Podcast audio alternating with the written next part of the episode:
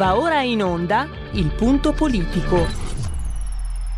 Ma se non state attenti, i media vi faranno odiare le persone oppresse e amare quelle che opprimono. Malcolm X. C'è una radio, Radio Padania, che io capita qualche volta di ascoltarla ed è veramente una paura ascoltarla, una, c'è una rabbia, una, un odio che è totale e non si può nemmeno pensare a fare spallucce, pensare che questo odio, siccome è irrazionale, occorre in qualche modo dimenticarlo. Occorre in qualche modo farlo rientrare nel dibattito politico. E poi sguatteri del padrone un cazzo. Sguatteri del padrone un beneamato cazzo. Vi invito però ad ascoltare ogni giorno per 5 minuti Radio Padania Libera.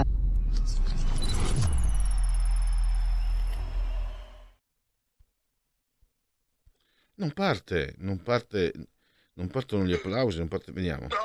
Ah, ecco. Ma pensa a te, che brutto inizio.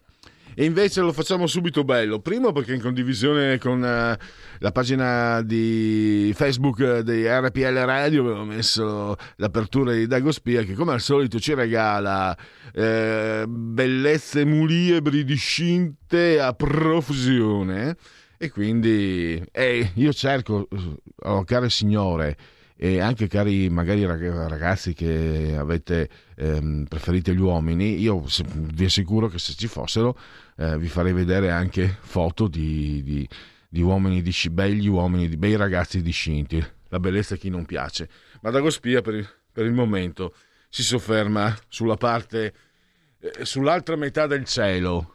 Chissà se si può dire se, se è un modo di dire sessista anch'esso, perché ho visto c'è una scuola ivrea dove per protestare contro il sessismo, mi sembra sia ivrea, e se non è l'area eporediese deve essere sempre comunque eh, piemontese, i ragazzi di un liceo, lo saprete comunque, notizia che gira da ieri, per protesta sono andati in classe, si sono recati in classe in gonna per protestare contro il sessismo. E lì i conti non mi tornano perché se mi sento maschio uomo, insomma, che ripeto, personalmente sono un eterosessuale che non è che me ne vanto, è successo di essere eterosessuale, me la sono fatta andare bene e anche tutto sommato ha i suoi aspetti piacevoli, basta. Però farmi sentire in colpa perché mi sento maschio è una cosa, farmi sentire sessista perché mi sento maschio. Comunque non parleremo di questo, parleremo di cose più serie perché whatever it takes, diceva Mario Draghi quando era a capo della BCE e non lo può più dire, non può più parlare, non può più comandare solo lui, eh, per quanto sia potente, per quanto sia declamato e conclamato dai media la manovra in bilancio è in ritardo perché c'è stato l'assalto alla diligenza, la faccio breve. I 5 Stelle sono riusciti a ottenere che ci sia la decurtazione del reddito di cittadinanza dopo il rifiuto al primo lavoro. Draghi voleva cancellarlo progressivamente.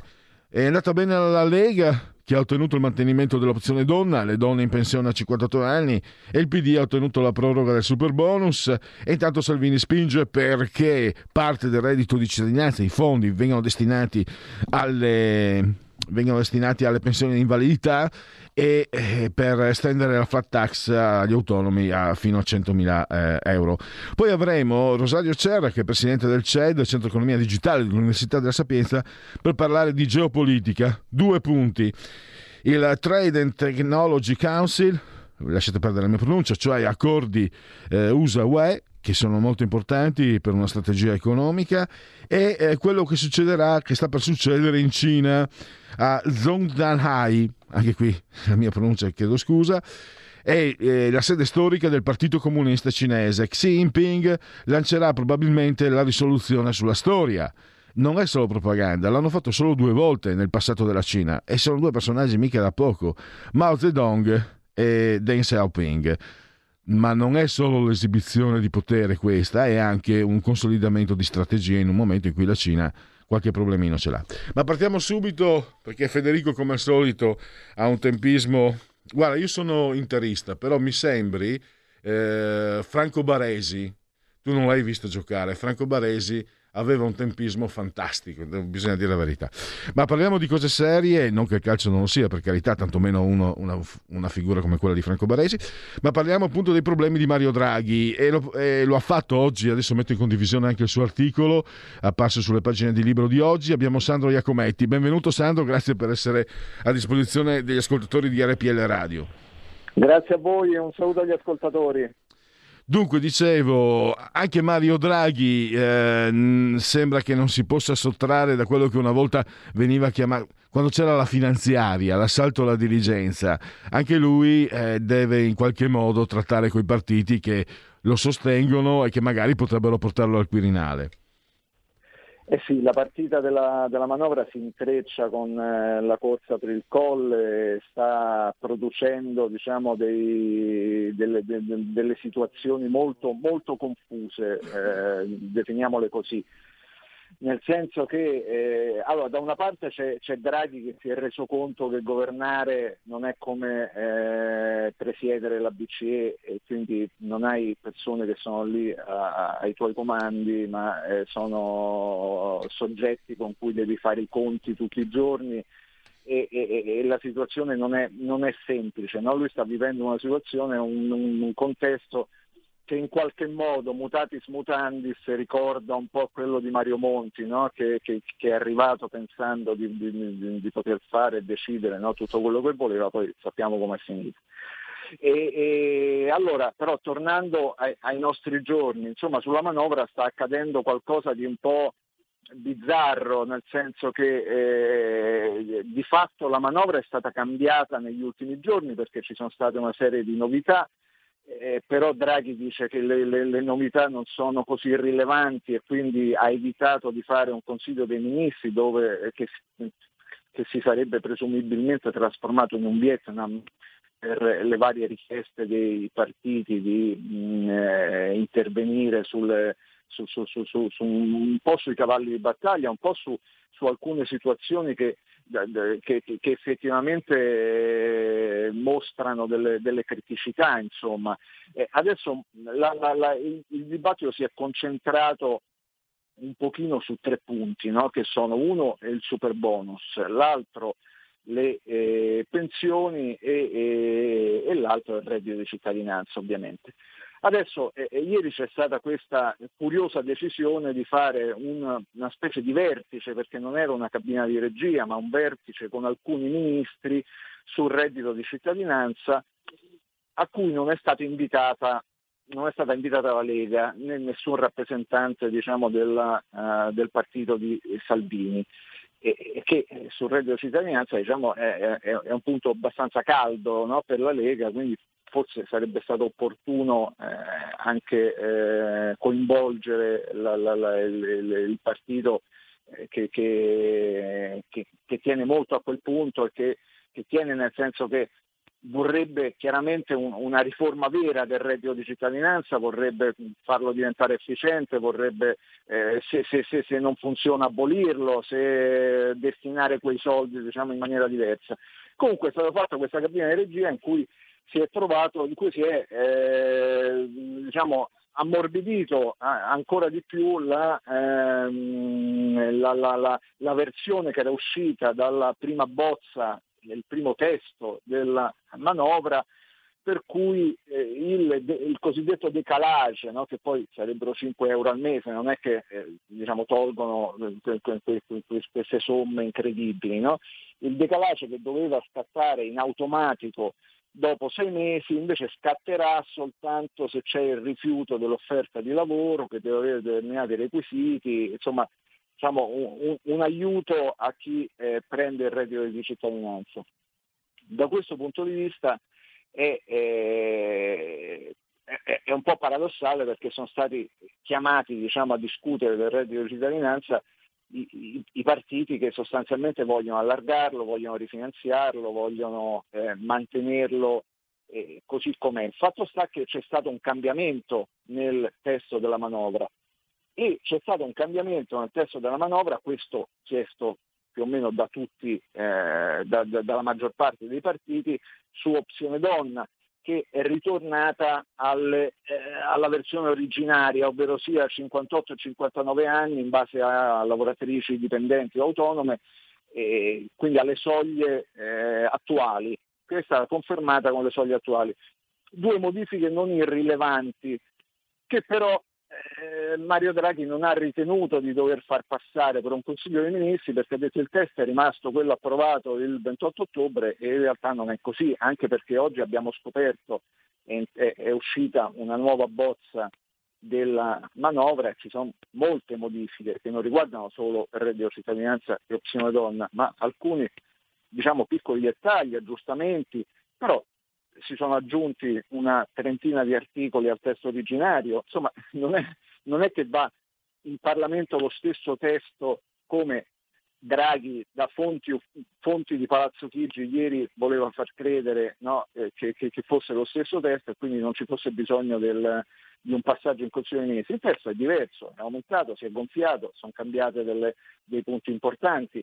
L'altro punto molto importante è quello del super bonus. Sembrava nei giorni scorsi che ci fosse, si fosse trovato un accordo sulla eh, eliminazione del tetto all'ISEE per la proroga al 2023 delle unità monofamiliari, quindi per le villette, per, ince- per intenderci. Questa cosa invece non è, non è, così. Nella nuova bozza si è tornati indietro rispetto alle indiscrezioni e viene confermato il, la stretta diciamo, sul super bonus al 110%. Allora a questo punto lo scenario adesso al di là dei contenuti specifici su cui poi ci sarà modo nei prossimi giorni di, secondo me, attraverso poi il dibattito parlamentare che è stato anche notevolmente ristretto dal eh, ritardo con cui Draghi ha presentato, eh, presenterà, perché ancora non è arrivata, presenterà in Parlamento la manovra, lo scenario politico diciamo, è quello con eh, un Draghi che in eh, discreta difficoltà rispetto alla gestione di questa pratica che non è mai stata facile per nessun Presidente del Consiglio, ma che ci si aspettava per un Presidente del Consiglio con la storia dei Draghi, con l'autorevolezza dei Draghi e soprattutto con il mandato ricevuto dal Parlamento ovvero sia di gestire diciamo, un governo un po' di unità nazionale, tra virgolette, per fronteggiare la crisi pandemica, non ci si aspettava che ci fosse una situazione di questo genere. E questo eh, è chiaramente dovuto all'intreccio dell'attività eh, di governo del Premier con la scadenza eh, del, del, mandato del eh, Presidente Mattarella. E, e quindi eh, diciamo che si, si, sta verificando una condizione per cui noi ci aspettavamo un Draghi totalmente al di sopra delle parti, una specie di alieno no? che era arrivato qui da super tecnico a risolvere i problemi e invece ci siamo accorti che poi Draghi, come tutti gli altri, diciamo, ha delle ambizioni anche politiche, è attento alla, al contesto, ha forse delle, delle, delle, prospettive. Quindi sta, si sta muovendo ancora in maniera non molto chiara, eh, da questo punto di vista pure forse ci, sarebbe, ci si sarebbe aspettati una cosa diversa, si sta muovendo con eh, le, le, le, difficoltà con cui si muovono i leader politici, diciamo, no? che devono stare attenti a non scontentare nessuna formazione politica, eh, ogni tanto prova a forzare un po' la mano dicendo decido io, però poi in realtà non sembra che decida lui perché le concessioni eh, diciamo fatte al reddito di cittadinanza non sembrano proprio decisioni prese da Draghi e, e, e sembrano decisioni dettate più che altro dalla forte, dalla cioè, consistente eh, presenza parlamentare dei 5 Stelle che potrebbero appunto fare la differenza nella corsa al Quirinale. Quindi non lo so, è, è difficile eh, descrivere con esattezza lo scenario, c'è grande confusione in questo momento perché sulla manovra insomma adesso ci sono ridotti i tempi, c'è un ritardo eh, enorme che forse sta diciamo che un po' eh, rischia di eguagliare quello di Conte che presentò la manovra il 18 novembre e fu subissato da critiche perché diceva ma come è possibile che presentiamo la manovra con un tale ritardo?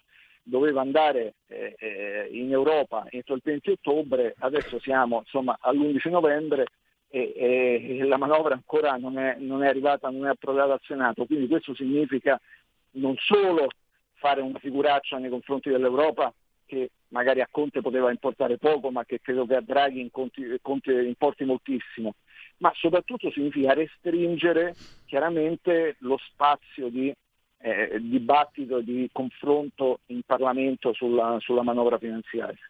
E, e, prego. Volevo... Sì, volevo chiederti, no. eh, sì. Allora, si era detto fin dall'inizio, Draghi comunque abituato a un certo tipo di, di, di eh, linguaggio, no? un banchiere o giù di lì, un economista abituato diciamo, a impartire direttive o a eseguirle. Certo. E quindi lui vede il risultato. Secondo te, cioè lui ha eh, in testa la, come priorità il risultato, una cosa che magari invece nella politica non è assolutamente così diretta. Quanto può compromettere? Allora, il suo risultato, il suo obiettivo lo sappiamo tutti, PNRR. Quanto, è, quanto può in qualche modo diciamo, rallentare eh, quello che lui ha concesso ai partiti, questo suo percorso? Eh, lui, lui, diciamo, allora, bisogna riconoscere che uno dei primi risultati ottenuti da Draghi non è stato di tipo economico, ma è stato di tipo diciamo, sanitario e, e ha fatto grande, un gran lavoro sulla, sulla, campagna di vaccinazione e da quel punto di vista credo che nessuno possa non riconoscere diciamo, la, la, la, il successo del suo intervento no? dopo il fallimento. Ma, scusa Sandro, scusa se, scusa se ti intrometto, io ti dico la mia, a me sembra che comunque anche questa campagna vaccinale sia stata fatta sempre in funzione di un obiettivo economico, cioè prima, prima mandiamo fuori dalle scatole questo virus, prima ci riprendiamo vabbè, economicamente. Certo, vabbè, però que, que, le, le, le, cose una non, non toglie l'altra, nel senso che fanno bene, fanno, bene, fanno bene entrambe, questo, su questo sono d'accordo. Eh, eh beh, sicuramente prima ci togliamo la pandemia, prima siamo tutti contenti, sia da un punto di vista personale, sia da un punto di vista economico, sia da un punto di vista sociale, insomma, no? Quindi sicuramente combattere la pandemia era uno dei primi obiettivi, sicuramente con anche delle finalità economiche, però ecco, torniamo, arriviamo al secondo punto che è quello del PNRR, lui è riuscito intanto a, a, ha gestito la fase diciamo, attuativa no, del piano del recovery plan, è riuscito a, a, presentare il suo piano all'Europa, l'Europa ha detto va bene, quindi siamo riusciti ad avere i soldi, insomma sostanzialmente per lo primo, perlomeno le prime, le prime tranche. Da questo punto di vista lui adesso però sta un po' in difficoltà perché si è reso conto che raggiungere gli obiettivi che lui stesso eh, ha preso nei confronti dell'Europa, eh, gli impegni che lui stesso ha preso nei confronti dell'Europa non è così semplice, insomma, no? Eh, lo, lo, lo... Pronto? Eh, andato via. Lo richiamo subito. Va bene. Allora, stiamo parlando con Sandro Iacometti, autore di un articolo che potete vedere anche mm, in condivisione a pagina video sul profilo Facebook della radio. Draghi vuol fare il duro, ma la manovra cambia e scoppia la grana taxi, perché c'è anche questo. Ehm, I tassisti contestano il DL sicurezza. Eh, abbiamo perso la linea, forse eh, diciamo che gli inconvenienti della diretta. Sandro, ci sei? Pronto? Sandro? Sandro, mi senti? Eccoci, scusate. sì, sì, ci sono, ci sono. Sì, allora... Un problema, problema di linea.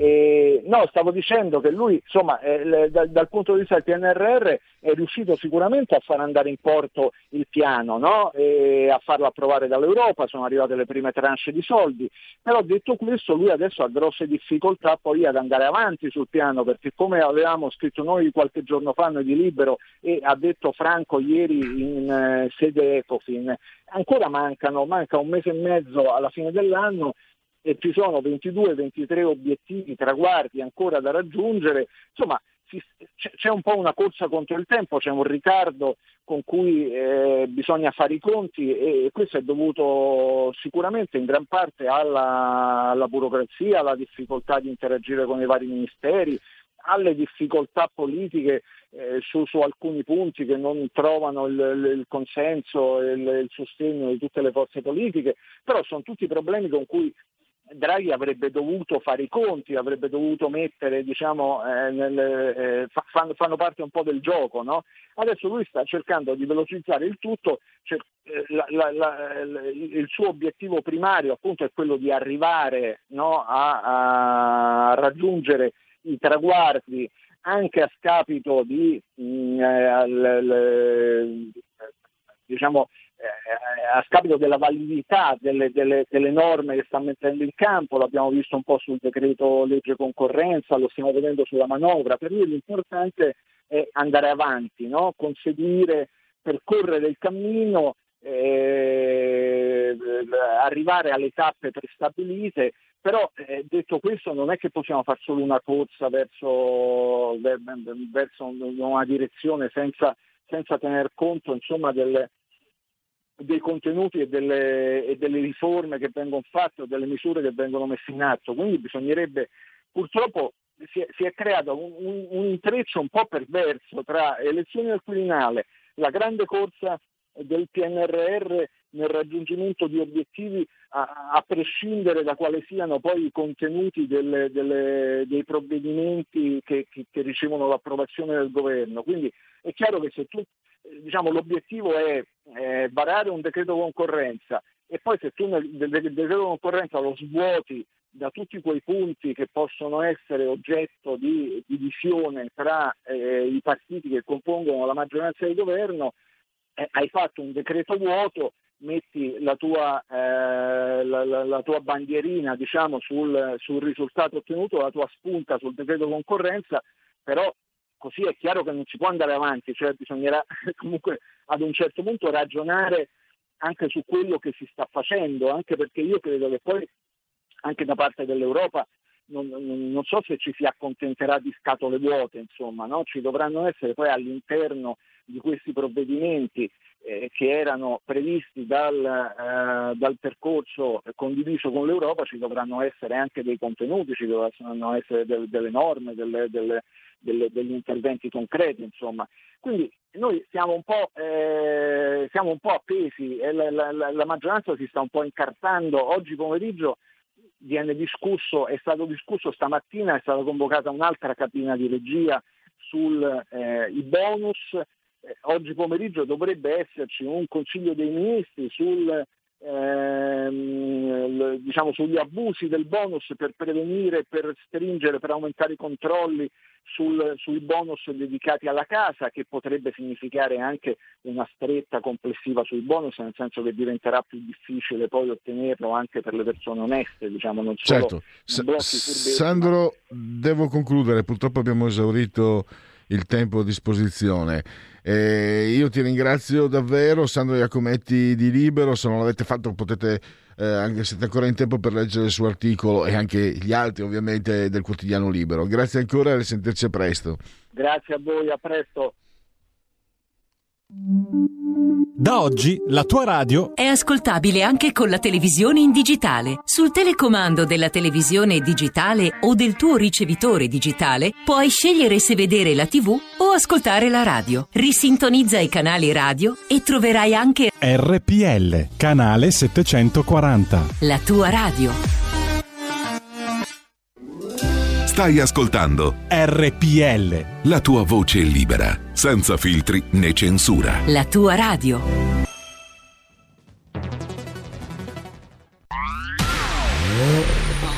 Auto nuova fiammante col suono nuovo. È il DAB Plus che si sente a tuono. La provi e senti subito com'è che va. DAB Plus la tua radio migliorerà. Digital Radio il suono perfetto. Dub Plus. Anche RPL, la tua radio, è in Digital Radio. Porta con te ovunque RPL la tua radio. Scarica l'applicazione per smartphone o tablet dal tuo store o dal sito radiorpl.it. Cosa aspetti?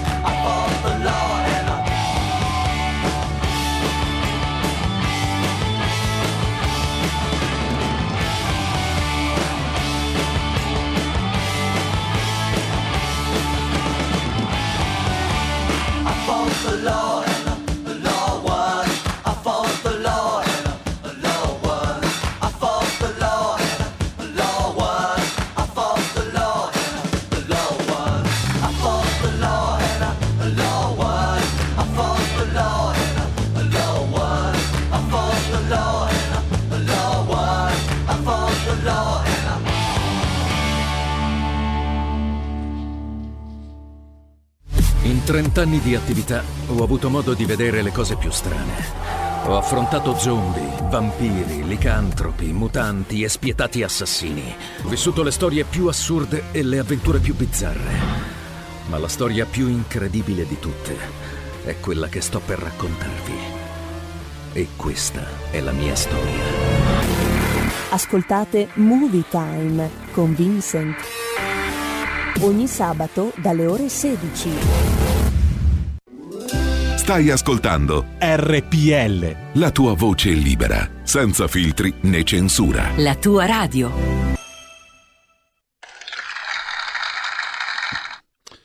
RPL Radio, gli applausi per il grande Federico Assiso saldamente sulla tolda di comando in regia tecnica e naturalmente applausi anche alla proposta musicale di RPL. No, quella è mia. E, cioè, se non vi piace insultate me se vi piace siamo tutti contenti. I Clash, gruppo leggendario, punk e post-punk, un gruppo che ha fatto la storia della musica. Diciamo che il loro triplo uscito nel, credo nel 1981, sandinista, di fatto ha aperto la strada alla musica, per così dire, quella etnica che poi troviamo più avanti negli anni con eh, i, i miei amatissimi Le Negres Vert in Francia, ma anche con i favolosi Pogs. Io amo di più Le Negres Vert, ma ti dicevo, Federico, che ho riscoperto no? il, il vinile, il giradischi, il vinile. Mi sono messo l'altro, l'altra sera per disintossicarmi ad ascoltare i Pogs, incredibile. Poi ci sono stati Mano Negra, eccetera, eccetera. Ma bando alle ciance del pentagramma, se volete intervenire, sono aperti i telefoni, anche il WhatsApp. Vediamo un po'. Eh, questo è un messaggio. No, che non c'è più. E qui invece. Eh, quanto conta K puntini puntini? Anzi, asterisco, asterisco, asterisco. Quindi immagino ZZO. Quanto conta la Lega al governo? Il Parlamento conta qualcosa, ma guarda, vi siete accorti di Draghi che ha delle ambizioni e dei compiti affidati da altri, meglio tardi che mai. Professori, professore sempre lieti di aver suscitato la sua attenzione. Vi comunico anche che nella scaletta è previsto, sono previste le rubriche tra poco. Il dottor Rosario Cera, presidente del CED, Centro Economia Digitale dell'Università La Sapienza, parliamo, parliamo, parleremo di geopolitica, poi le rubriche genetriaci, dite la vostra, per cui Parlamento ringrazio e ringrazio Federico Gianluca Cantalamessa. Poi alle 17.05 le chiacchiere stanno a zero con Alessio Musella, Arte e dintorni. Parleremo del rapporto complicato tra artisti, eh, galleristi, critici, curatori. C'è una telefonata, pronto? Salve Pellegrini, sono Antonio da Garaldina, ben ascoltato. Saluto anche voi, tutti i collaboratori, tutti gli ascoltatori. Grazie. Una, sarò veloce. Innanzitutto, tempo fa c'era, stavo detto qui in radio, c'era un gruppo di persone che riparavano roba di elettronica d'epoca. Se si può avere il numero di telefono, il contatto, internet. Grazie. Va bene. Eh, TV di servizio, non so se sia, no, francamente adesso non... Eh, facciamo passaparola se, se, sapete, se siete a conoscenza, se vi ricordate qualche trasmissione, io francamente in questo momento sono, magari, magari a pensarci ci arriverò, ma per il momento no. Allora, vi ricordo anche, attenzione, attenzione, attenzione, attenzione, eh, che ormai sta per, è all'abbrivio la campagna abbonamenti che inizierà ormai nei prossimi giorni e, se, con, e la nuova campagna abbonamenti ci sono offerte nuove, rinnovate, diversificate. Entreremo nei dettagli nei prossimi giorni, stiamo elaborando una strategia eh, comunicativa, eh, però voi intanto chi è interessato può, potete anche abbonarvi subito addirittura con le nuove, con le nuove offerte entrando nel sito di rplradio.it eh, quindi eh, guardate eh, fatemi essere anche più metti, metti la condivisione mettiamola intanto metti la condivisione vediamo se riesco eh, anche a essere più preciso su quella, quale parte perché adesso mi eh, eh, mm, sono, sono, in contropiede quale parte beh, dopo ve lo dico quale parte precisa del, del, dell'abbonamento mm, del, quale...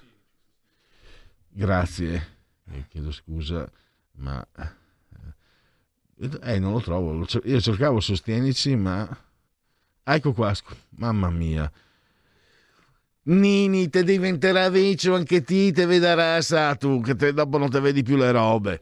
Allora, lasciamo perdere le parti diolettiche nordestine, venete, e passiamo al prossimo ospite che credo sia già in linea, quindi io saluto, lo ringrazio per la sua consueta disponibilità agli ascoltatori di RPL Radio, Rosario Cerra, che è direttore del CED, Centro Economia Digitale all'Università La Sapienza. Benvenuto direttore, grazie per essere qui con noi. Grazie, buongiorno. Allora, eh, riprendiamo e adesso lo metto anche in, eh, condiv- metterò in condivisione, lo dico per, chi, per coloro che eh, usano anche Facebook, la pagina di RPL Radio Facebook, metto in condivisione il, un, il suo articolo apparso sulle formiche. Parliamo di geopolitica. Partiamo dal, titolo, partiamo dal titolo. L'altro ci sono due riferimenti precisi, accordi USA-UE e eh, la riunione nella sede nel, nel, Sancta Sanctorum del Partito Comunista Cinese, quindi quello che sta facendo Xi Jinping. Diciamo ci sono due cose che si, possono, che si intrecciano assolutamente. Partiamo da questo titolo, non si fa nuova economia senza geopolitica. Sì, beh, questo, dire, questo, è il messaggio che dire, stiamo cercando di lanciare e di far comprendere. Quindi partiamo dal concetto centrale che è esattamente questo.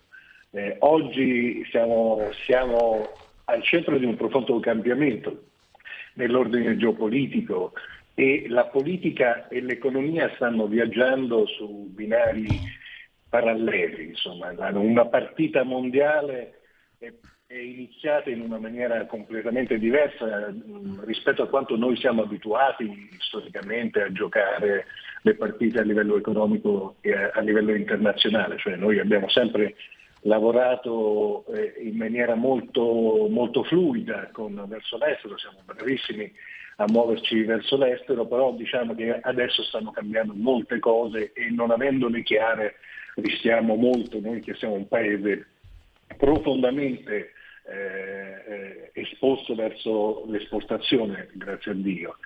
Eh, diciamo che oggi c'è questa partita molto, molto dura anche tra Stati Uniti e Cina eh, che si gioca sul piano della competizione eh, sì commerciale ma prevalentemente questo antagonismo è basato su questioni legate alla tecnologia e all'innovazione tecnologica. E questo, in questa grande battaglia, eh, questa finta pace, eh, perché noi siamo di fatto in una guerra fredda legata alla trasformazione digitale e innovazione tecnologica a livello mondiale, diciamo che il rapporto con l'Europa eh, diventa strategico per entrambi i due poli. Eh, è evidente che la Cina ha un interesse a entrare nei sistemi economici europei, così come gli Stati Uniti hanno interesse a non lasciarli andare per certi versi. E quello che è successo nell'ultimo periodo è che eh, c'è stato un riavvicinamento tra Unione Europea e Stati Uniti, un riavvicinamento che ai tempi di Trump eh, dire, non c'era stato. Eh, è partito questa nuova organizzazione che si chiama Trade and Technology Council, sostanzialmente è un consiglio che tratta eh, il commercio e la tecnologia tra Stati Uniti ed Europa ed è una piattaforma di confronto dove eh, noi europei e gli americani cerchiamo meccanismi di collaborazione nell'ambito tecnologico e commerciale.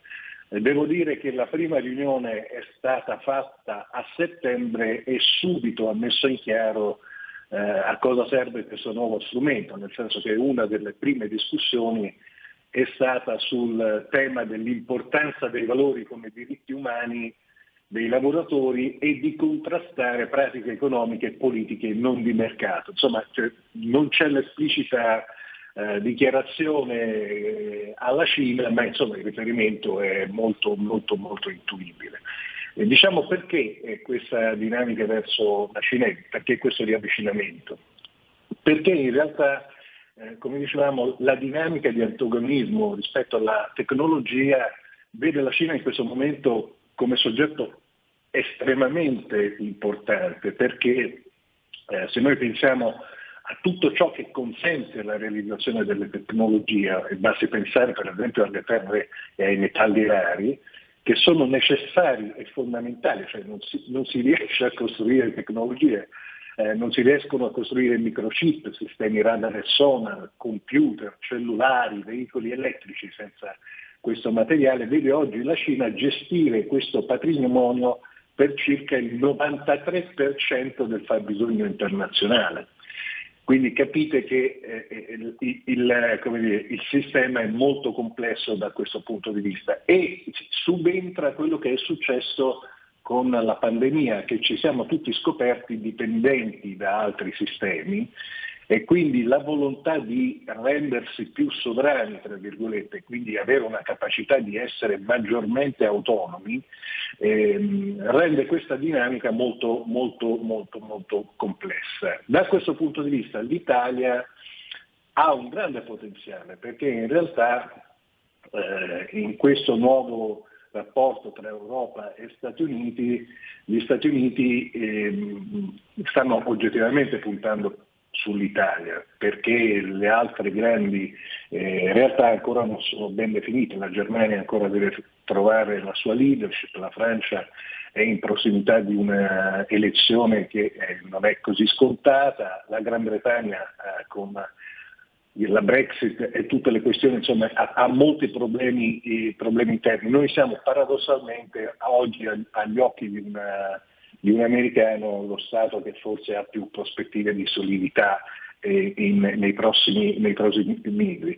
E, mh, il pezzo che, che, che, ho scritto sostanzialmente serve sia per definire questo scenario, per farlo capire un po' a, a, a, a tutti quanti, ma soprattutto perché vorrei che passasse il concetto che siccome stiamo spendendo molti soldi sul, sul piano nazionale di ripresa e resilienza, il tema dell'execution, della realizzazione di questo piano è di fondamentale importanza per il nostro sviluppo e se non abbiamo persone che seguono questo sviluppo avendo chiara questa dinamica mondiale rischiamo ovviamente di non ottimizzare gli investimenti, cioè se non c'è chiaro che sono partite delle eh, competizioni molto forti, che si è è ripartito il multilateralismo, ovvero la, cioè, la dinamica di accordi il più possibile trasversali, la ricerca di una sovranità tecnologica e quindi la capacità di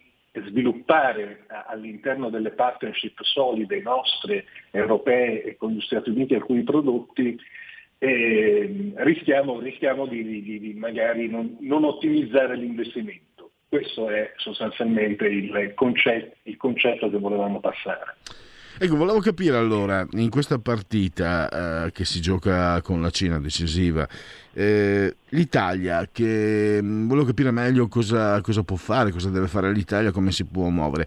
Eh, mi spiego, mi sembra anche che nel momento in cui si parla di geopolitica eh, si, si, voglia anche, come dire, passare, oltrepassare, bypassare quelle che sono le schermaglie anche un po' da tifo politico, no? Allora ci sono quelli che ah, att- attenzione, la Cina è la grande nemica, oppure quelli che dicono no, bisogna... Ecco, volevo, voglio capire, eh, dottor Cerra, l'Italia deve cercare, secondo lei, deve cercare una posizione strategica adeguata o deve accettare che questa partita si gioca e quindi trovare ruolo alla destra, centro, centrocampista, cent, met, eh, mediano, med, centromediano metodista, non lo so. Eh, cioè, ormai la, cioè, non è che la Cina eh, non giochi questa partita anche con l'Italia in mezzo e quindi l'Italia deve trovare una, la maglietta col numero giusto. Non so se mi sono spiegato.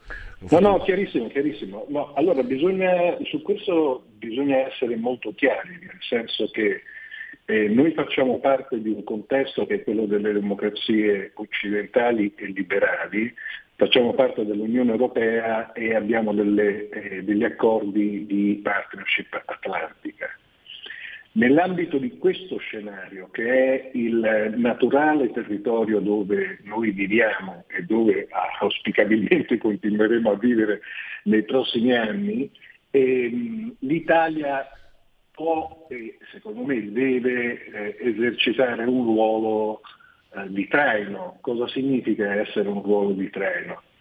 Eh, io ricordo sempre Draghi, eh, per capirci, per fare proprio un esempio concreto, eh, quando dette del dittatore a, all'attuale presidente della Turchia eh, e riferì comunque con i dittatori bisogna trattare. Eh, pochi giorni fa al G20 i due si sono incontrati, sono stretti la mano e hanno iniziato a collaborare eh, in maniera molto evidente e molto chiara. Eh, secondo me quello è l'approccio giusto, eh, nel senso che noi dobbiamo avere ben chiaro eh, il ruolo di ognuno, ben chiare le sfaccettature di ogni partner. Eh, certo la Cina non è il male e certo gli Stati Uniti non sono il bene assoluto e quindi eh, gli estremismi in, quando si fa geopolitica sono veramente infantili. Eh, detto questo però bisogna aver chiaro il campo in cui giochiamo e bisogna eh, dare anche un segnale agli altri che c'è, che c'è, chiaro il campo in cui stiamo giocando. Quindi sicuramente facciamo parte dell'Europa e del campo occidentale, sicuramente dobbiamo interagire con la Cina, eh, mantenendo la nostra identità molto forte e chiedendo che i nostri valori comunque vengano rispettati, questo assolutamente. Ecco, eh, prima volevo fare la battuta sull'avvicinamento, sull'accostamento, l'avvicinamento Stati Uniti e Europa, perché pensavo al, chiamiamolo incidente diplomatico tra Joe Biden e Camilla Parker Bowles qualcosa di qualcosa che ecco però, però è chiaro era una... però era... quelli sono alleati storici cioè, gli inglesi e gli americani sono sempre più vicini di quanto lo siamo noi quindi no, io in questo, in questo, mi richiamo alla mia professionalità perché ogni tanto sinceramente quando ho letto quella notizia di solito ci penso e tu ti trovi di fronte al presidente degli Stati Uniti e vabbè mi fermo lì. No ma seriamente si è capito che eh, Trump eh, poteva, eh, ci sono stati anche i dazi, quindi Trump poteva essere, anche se noi abbiamo in simpatia qui a RPL, più in simpatia Trump sicuramente Biden, però eh, abbiamo capito che la politica statunitense è andata in un certo, sta andando in una direzione. Però posso, posso prego, dire, prego. Eh, in, eh, tra Trump e Biden rispetto a questa dinamica non c'è differenza. Ah, no, io pensavo ai dazi Proprio no, non c'è nessuna differenza, nel senso che stanno, eh, la politica americana, addirittura da prima, eh, da Obama, eh, che ha iniziato, Trump gli ha dato una grandissima accelerata e Biden non sta certo togliendo il, il, il piede dall'acceleratore. Eh, anzi, se noi pensiamo al ritiro afghano in chiave geopolitica, e non eh, in, in, una chiave umanitaria, perché da un punto di vista umanitario è, è stato intollerabile quello, la, il modo con cui è stato gestito, ma se lo vediamo da un punto di vista geopolitico, ehm, di fatto l'America sta dicendo eh, quel territorio lì non è più il centro della mia attenzione, il centro della mia attenzione diventa sempre di più l'area intorno a Taiwan.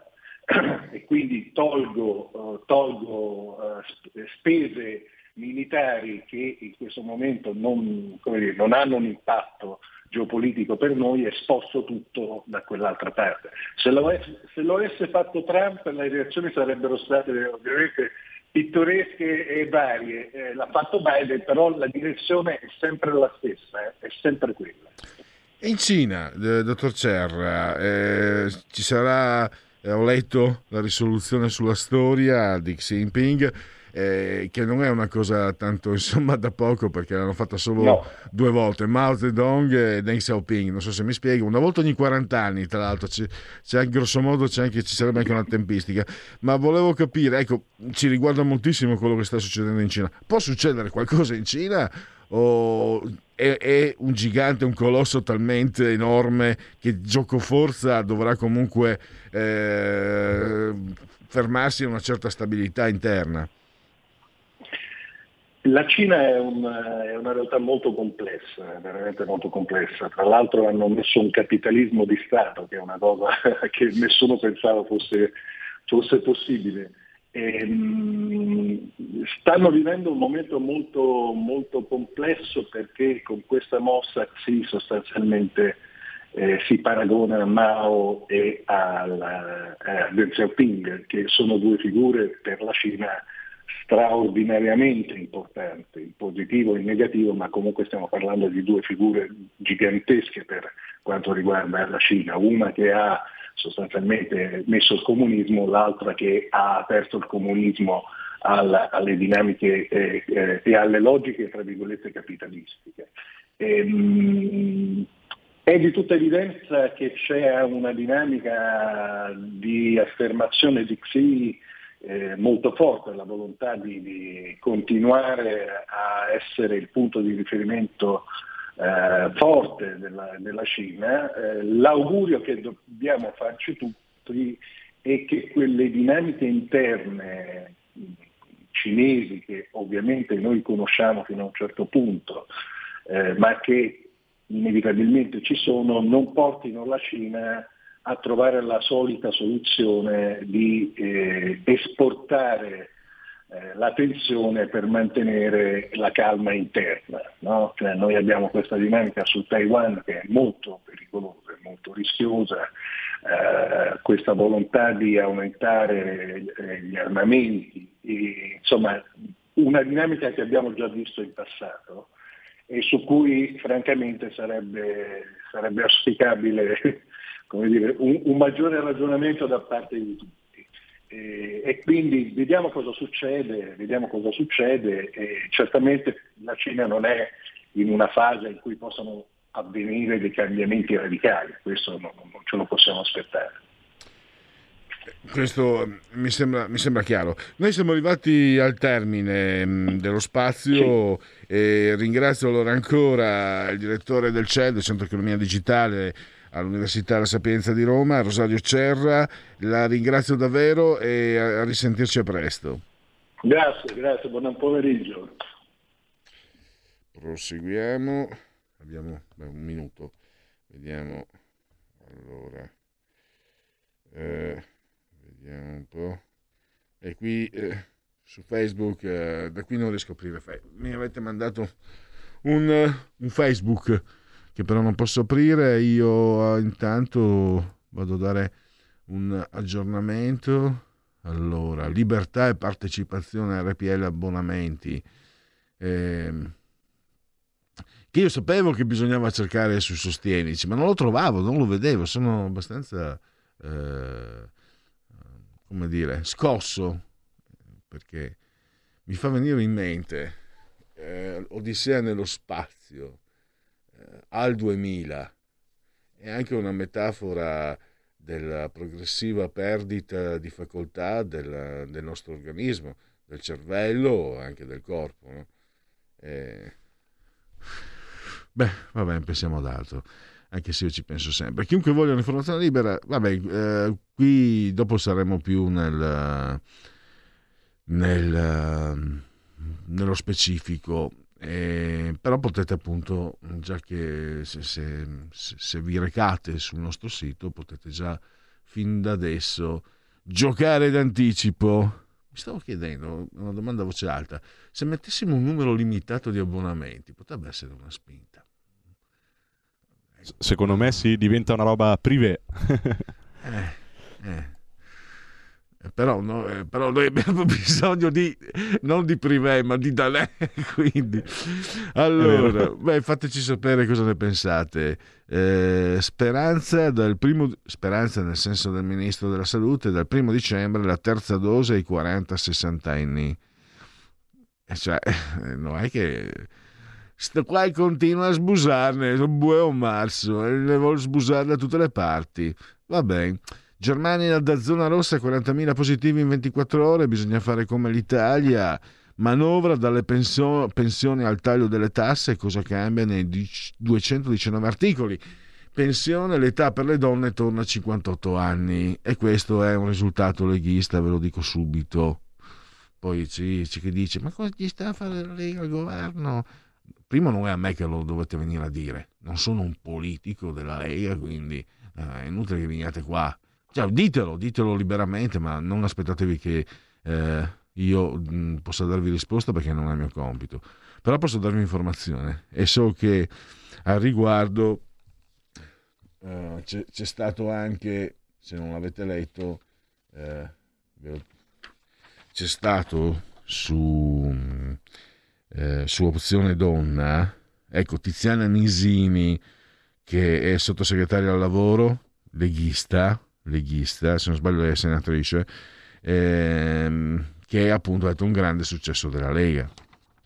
Pensate, insomma, se non ci fosse stata, eh, magari, guarda che non è uno scherzo, cioè, io ti dico la verità, fino a qualche anno fa non ci pensavo assolutamente, anche perché bene o male, per motivi anagrafici, per le persone che ti stanno intorno, eccetera, eccetera, ma dover lavorare dopo i 58, dopo i 60 e soprattutto parlo di lavori usuranti, non, non è uno scherzo. Quindi è una, è una buona notizia, dai. Poi, per carità, polemizzate, fate quello che volete. Pausa. In quanti ti promettono trasparenza, ma alla fine ti ritrovi sempre con il bollino rosso e non puoi dire quello che pensi. RPL, la tua radio. Non ha filtri né censure. Ascolta la gente e parla come la gente.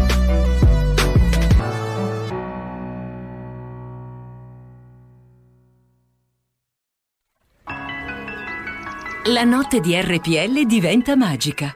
Lasciati emozionare. Un mondo di musica per risvegliare le tue emozioni. Per viaggiare alla ricerca della passione, dell'energia e della magia della musica. RPL. La tua radio.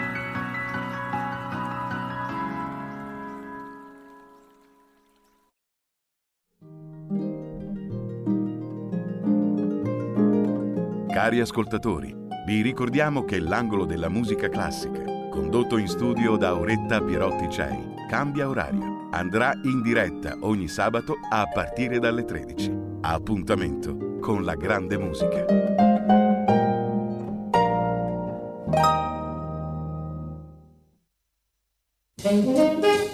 Tutte le domeniche, dalle ore 15, la più bella musica di sempre, in compagnia di Gabriella Monti.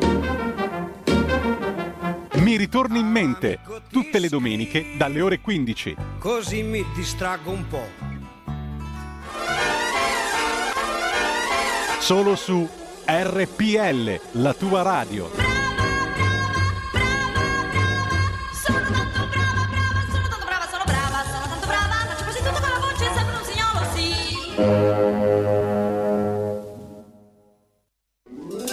Stai ascoltando RPL. La tua voce libera, senza filtri né censura. La tua radio.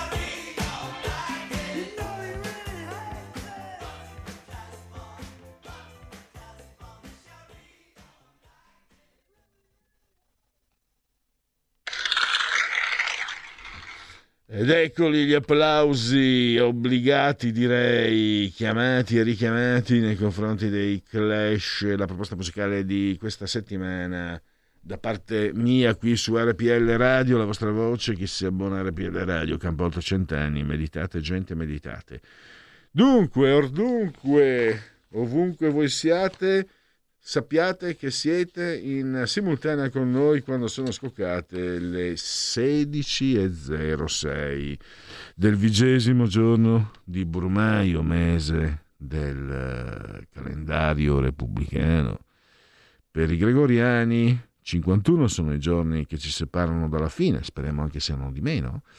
E per tutti è un mercoledì miarqui, anno domini 2021 o 2021 che dir si voglia. L'abbraccio forte, forte, forte alla signora Angela, Clotilde Carmela e a tutti coloro numerosi che ci ascoltano dal televisore, canale 740 740 740. Se avete qualche problema, lo insegna Sammy Varin, risintonizzate eh, il canale perché adesso con eh, il, lo switch che stanno facendo magari può essere uscito il canale 740, canale televisivo per ascoltare RPL radio.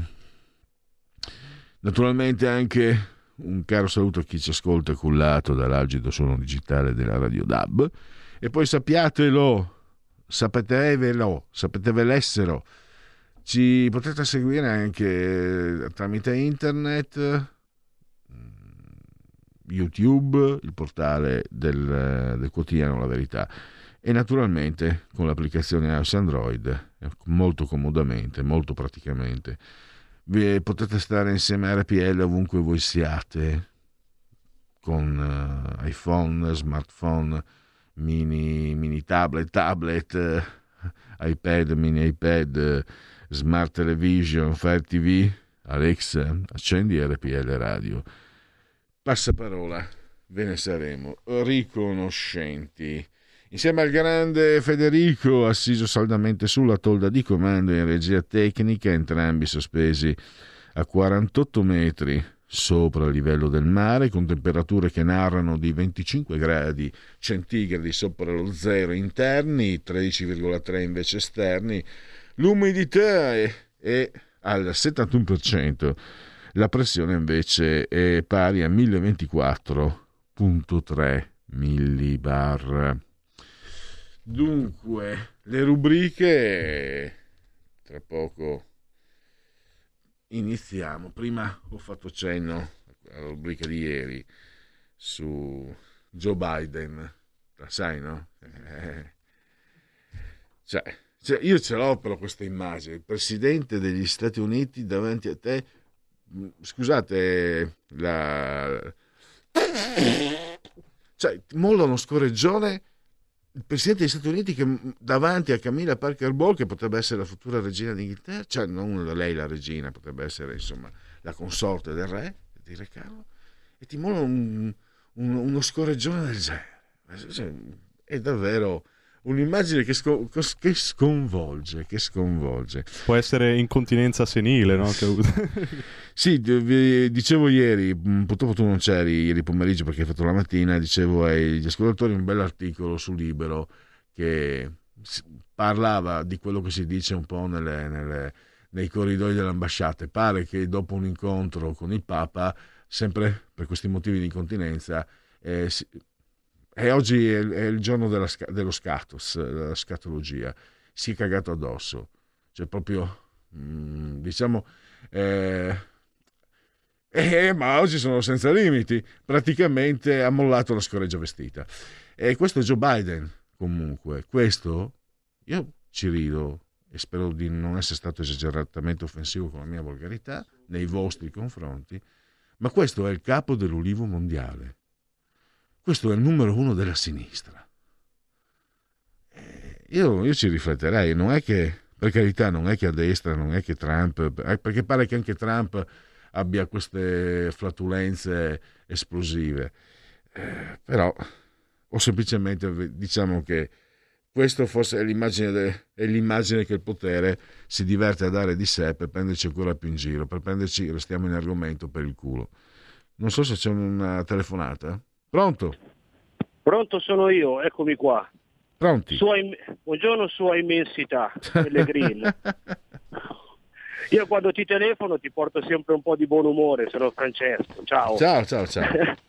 allora ti faccio anche ridere un'altra cosa, dai. Siccome c'è quella radio che più o meno ha l'acronimo tipo RPL, no? che Sì. la pubblicità è for very normal people, Eh? visto anche gli argomenti che stai trattando flautolenziali, potrebbe essere RPL for very vulgar people, che non è male, eh? va bene. Sta, ecco, eh? No, Eh, però volevo fare, se mi permetti, una piccola considerazione su una cosa, no? Certo. Eh, delle- per le manifestazioni che hanno praticamente bloccato, che non si possono fare più nei centri, in quelle cose lì. Eh, mi sembra di che la mentalità del PD è sempre quella delle ZTL, no? che in ZTL non puoi andarci se non sei benestante o radical chic o ben pensante, è lo stesso che per le manifestazioni, che poi uno può manifestare tranquillamente finché sono pacifiche, che non si disfa su niente, però quando ci sono le manifestazioni meno global, centri sociali e cose varie, mi sembra che ne succedono più di Bertoldo. Piccola considerazione. Buon, con questo ti saluto, buona continuazione del programma, ti ascolto sempre, sua immensità e a presto. Arrivederla. Oh. Saluti ad Arona. Allora, grazie a Francesco. Mm, Tra l'altro, eh, mi ha divertito un, un gioco di parole che credo sia anche voluto, intenzionale perlomeno. I- quelli di sinistra che sono diventati ben pensanti. Un tempo i ben pensanti erano i conservatori di destra, i ben pensanti, quelli che si trovano anche nelle canzoni d'autore di, di quel gran copione che è stato De André, eccetera, eccetera. Adesso effettivamente i ben pensanti sono diventati quelli di, di sinistra. E questo Sic Transit Gloria Mundi. Questo latino, non è friulano.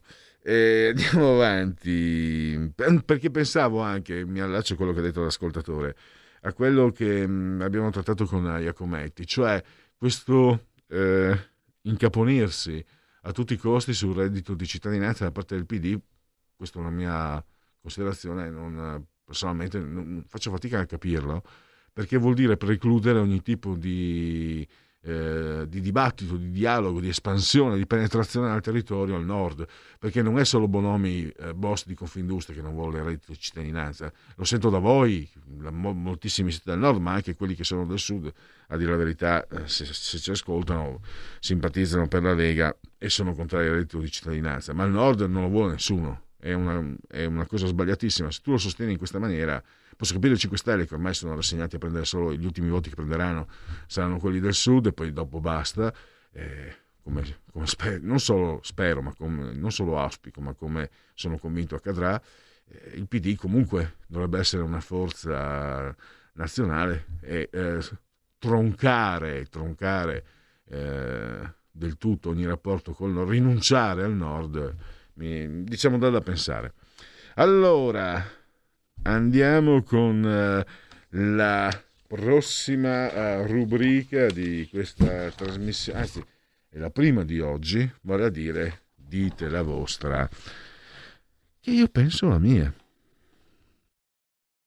Dite la vostra, che io penso la mia. Il telefono, la tua voce, allo 02 6620 3529. Anche al numero di WhatsApp 346 64 27 756. Maneskin, i cugini di campagna contro la band. Ci hanno copiato gli abiti.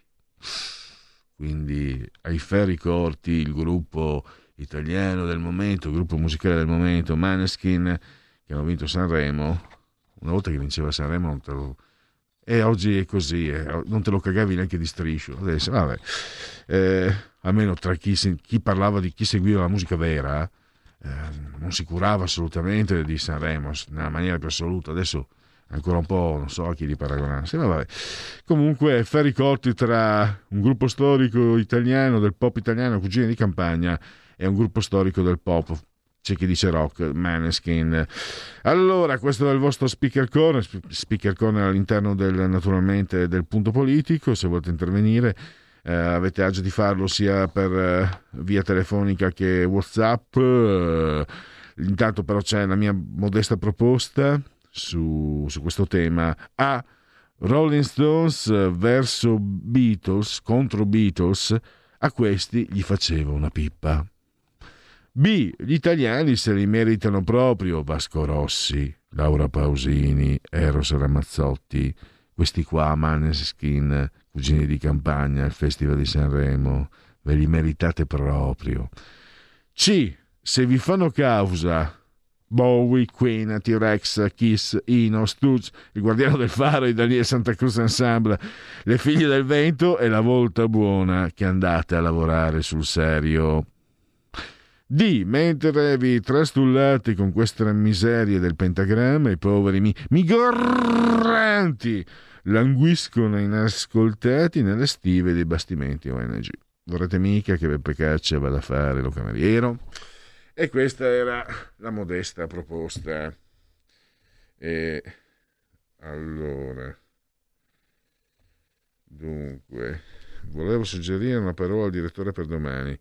Facile ma efficace, scrive Walter. Cleptocrazia.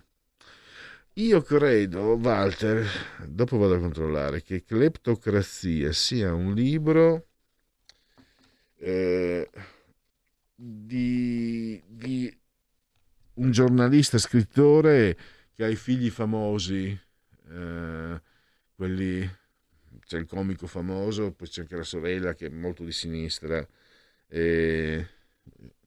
Cleptocrazia è un termine. So, so che questo eh, mi sembra di ricordare che aveva fatto rumore questo titolo eh, di, di, scrivere adesso sul giornale perché lui originariamente era di sinistra su Repubblica poi è andato in Forza Italia e scrive sul giornale. Eh, ecco loro ho sbagliato io pensavo a tutto un altro eh, a un altro personaggio però mi ricordavo sì che c'era Cleptocrazia il, il libro che è un eh, è un termine molto, direi, eh, mi piace, cioè ispira. Pierluigi, ne ho trovato un altro di libro, Giulio Sapelli, non so se è quello. Eh, no, no, no, no, neanche, no, Giulio Sapelli è quello che sfonda, è famoso perché in studio sfonda sempre, grasso il doppio di me, e in studio eh, sfonda sempre le sedie, è famigerato per questo. E, è conosciuto anche per questo. Eh, ti viene in mente un comico che adesso non appare più, era molto famoso nei primi anni 2000, c'è anche la sorella, eh, questo, non so se è il Parkinson o l'Alzheimer, che stavo pensando, siamo sicuri che sì, allora, Park, non voglio rischiare, Parkinson e Alzheimer sono una tragedia per le persone, eh, per chi ti è vicino. Questo è una, anche perché purtroppo ho visto mi è capitato. Però stavo pensando, nei confronti del, del singolo individuo, l'idea di perdere la coscienza con, una, con la realtà, eh, non lo so. Cioè, per esempio, a me non dispiacerebbe, stavo pensando, cioè di perdere completamente il contatto con la realtà, non avere più eh, contezza di quello che mi circonda, che non mi è mai piaciuto, non mi è mai amato, nella maniera più assoluta, perderne contezza e, e diciamo eh, scivolare dentro quello che mm, sarebbe a quel punto una mia esclusiva dimensione, quello non so se mi, mi no, non so se mi fa paura, non so se mi fa paura. Mi fa paura la malattia, mi fa non paura, mi fa terrore, qualsiasi tipo di, di malattia, eh, anche l'influenza. Questo invece che è un, è, un, è un, male drammatico proprio perché provoca situazioni che sono, che sono eh, io non vorrei aver fatto del male a qualcuno con queste parole perché è una considerazione mia personale che magari potevo anche tenermi per me stesso, volevo condividerla. Siamo in un attimo di, diciamo, eh, questo è, è, è, il momento anche di scarico, no? punto politico, argomenti seri, politica, economia, cultura, eccetera. Questo vuole essere anche dopo il eh, soprattutto all'interno del dito della vostra, che penso la mia, vuole essere anche un momento più di scarico. E quindi vorrei- spero che nessuno, nessuno che, che soffre in questo momento, questa situazione, possa, e se qualcuno si sente eh, colpito da quello che ho detto, veramente chiedo subito immediatamente scusa. Perché era, una, era una cosa, era una, una considerazione completamente personale. Capita che io parli da solo con me stesso, non deve succedermi quando sono davanti al microfono. E, ma basta, andiamo oltre. Però Guzzanti, eccolo qua, eccolo qua, eccolo qua che è arrivato. Sì, eh, allora, Corrado Guzzanti è il comico, comico, Sabina Guzzanti è la sorella che è comica, poi c'è una terza molto brava, lui è Paolo Guzzanti. Pen- Ero convinto che Caleptocrazia l'avesse scritto lui. Credo che Paolo Guzzanti abbia scritto invece forse Mignotocrazia dopo lo scandalo delle cene galanti di Berlusconi, forse. Non so se c'è una telefonata. Pronto? Luigi, sono Walter dal Friuli Venezia Giulia. Ciao, ciao. Buonasera. Ciao. Allora, mi volevo dirti appunto anche me che insomma, questi sei Guzzanti, no? Eh, Sì, sì, Guzzanti. il Guzzanti. trio Guzzanti che passa da un posto all'altro, ultimamente la Sabina era anche qui a Trieste e doveva presentare il suo libro. Ecco, diciamo che i Fedez stavano facendo più o meno la stessa cosa. Sai che Fedez, eh, c'era un articolo oggi che dice che fonderà un partito quindi nel 2023 si presenta alle elezioni. Ecco, questa, questo è quanto quello che noi, come dire, che alcuni italiani secondo me si meritano, no? questi strani volta gabbana che pur di stare in televisione e di portare a casa soldi eh, possono cambiare idea quanto vogliono e come vogliono, eccetera, eccetera. Eh, vabbè. E va. Poi per il resto posso solo dire che adesso ultimamente sento molto parlare della polizia in televisione, la 7, non la 7.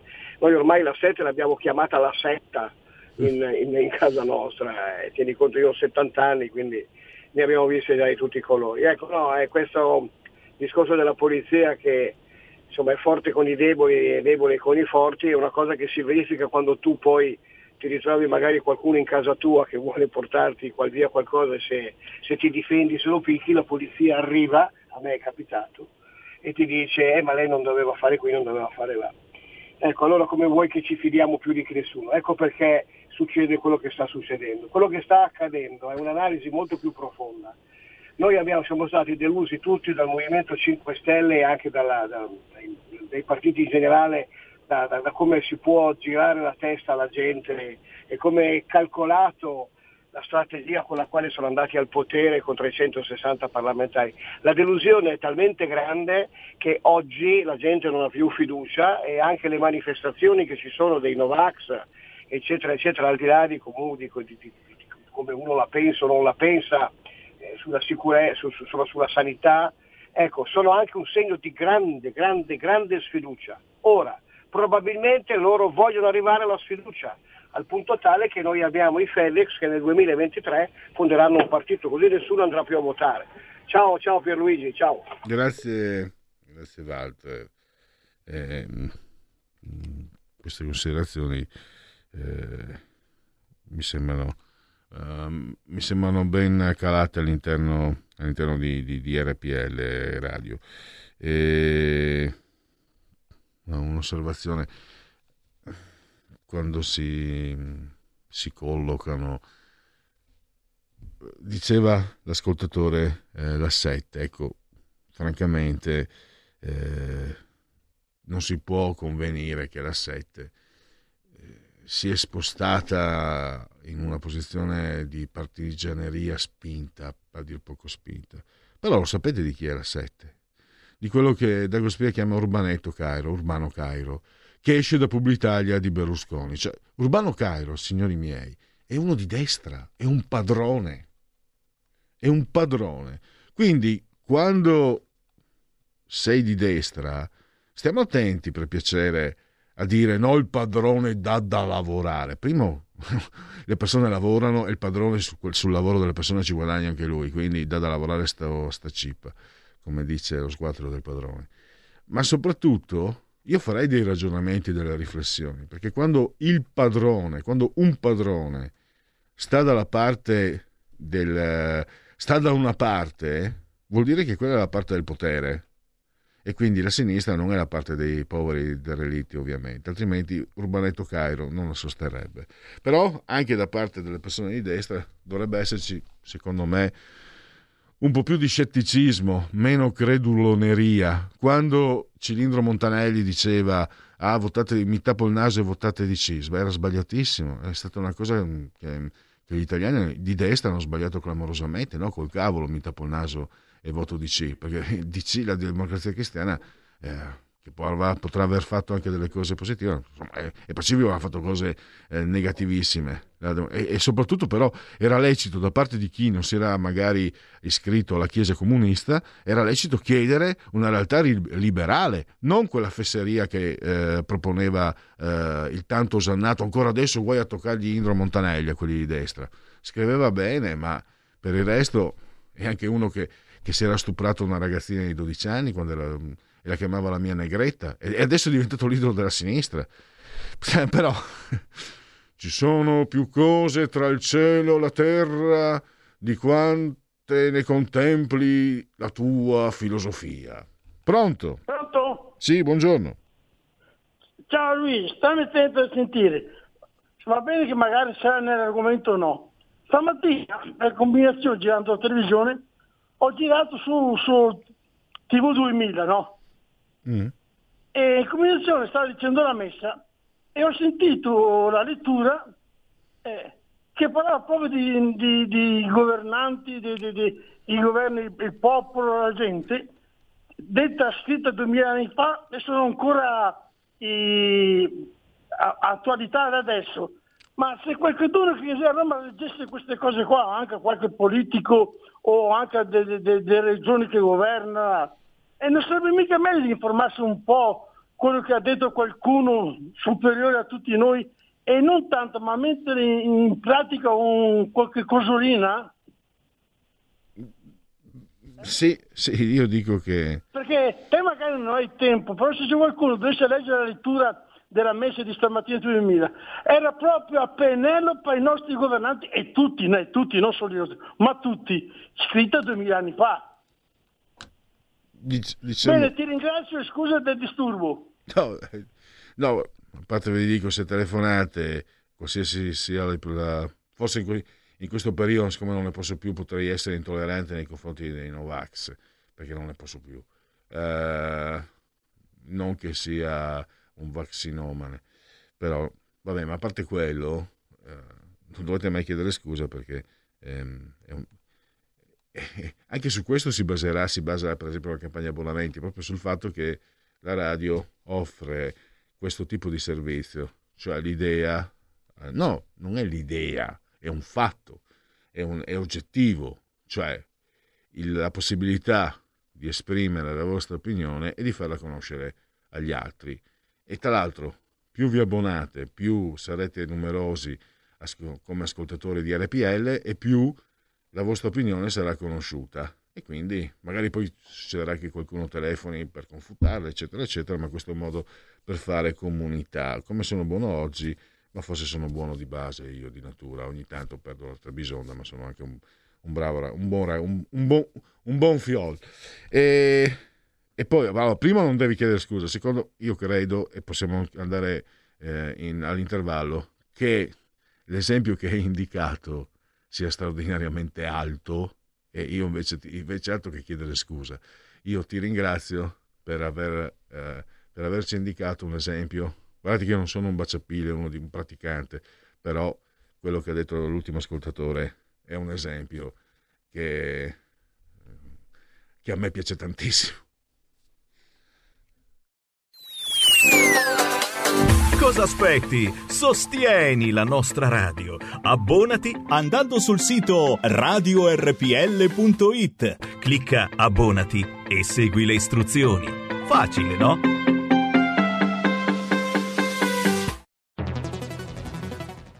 Hai sentito? Le radio italiane si mettono insieme per amore. Per amore della radio. Una grande storia meritava uno straordinario futuro. Nasce l'app Radio Player Italia 140 stazioni in una sola rete. Scegli la tua preferita e ascolta il suono perfetto del digitale. Gratis, senza registrazione, senza interruzioni. Compatibile con tutti i device. Naviga, esplora e scopri l'universo dell'audio. Ti sorprenderà. Scarica Radio Player Italia. Il futuro batte con la radio nel cuore. Anche RPL è disponibile su Radio Player Italia.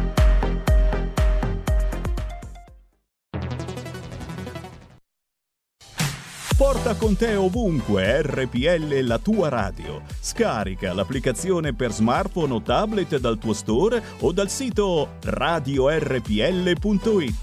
Cosa aspetti?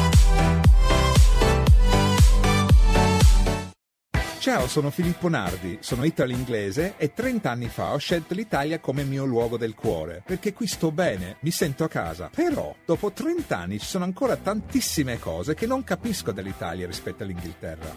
E allora, cari nottamboli, vorrei parlarne con voi, conoscere la vostra opinione. Ogni venerdì dalle 21 a mezzanotte su RPL, la tua radio, con London Calling. Vi aspetto. Stay tuned.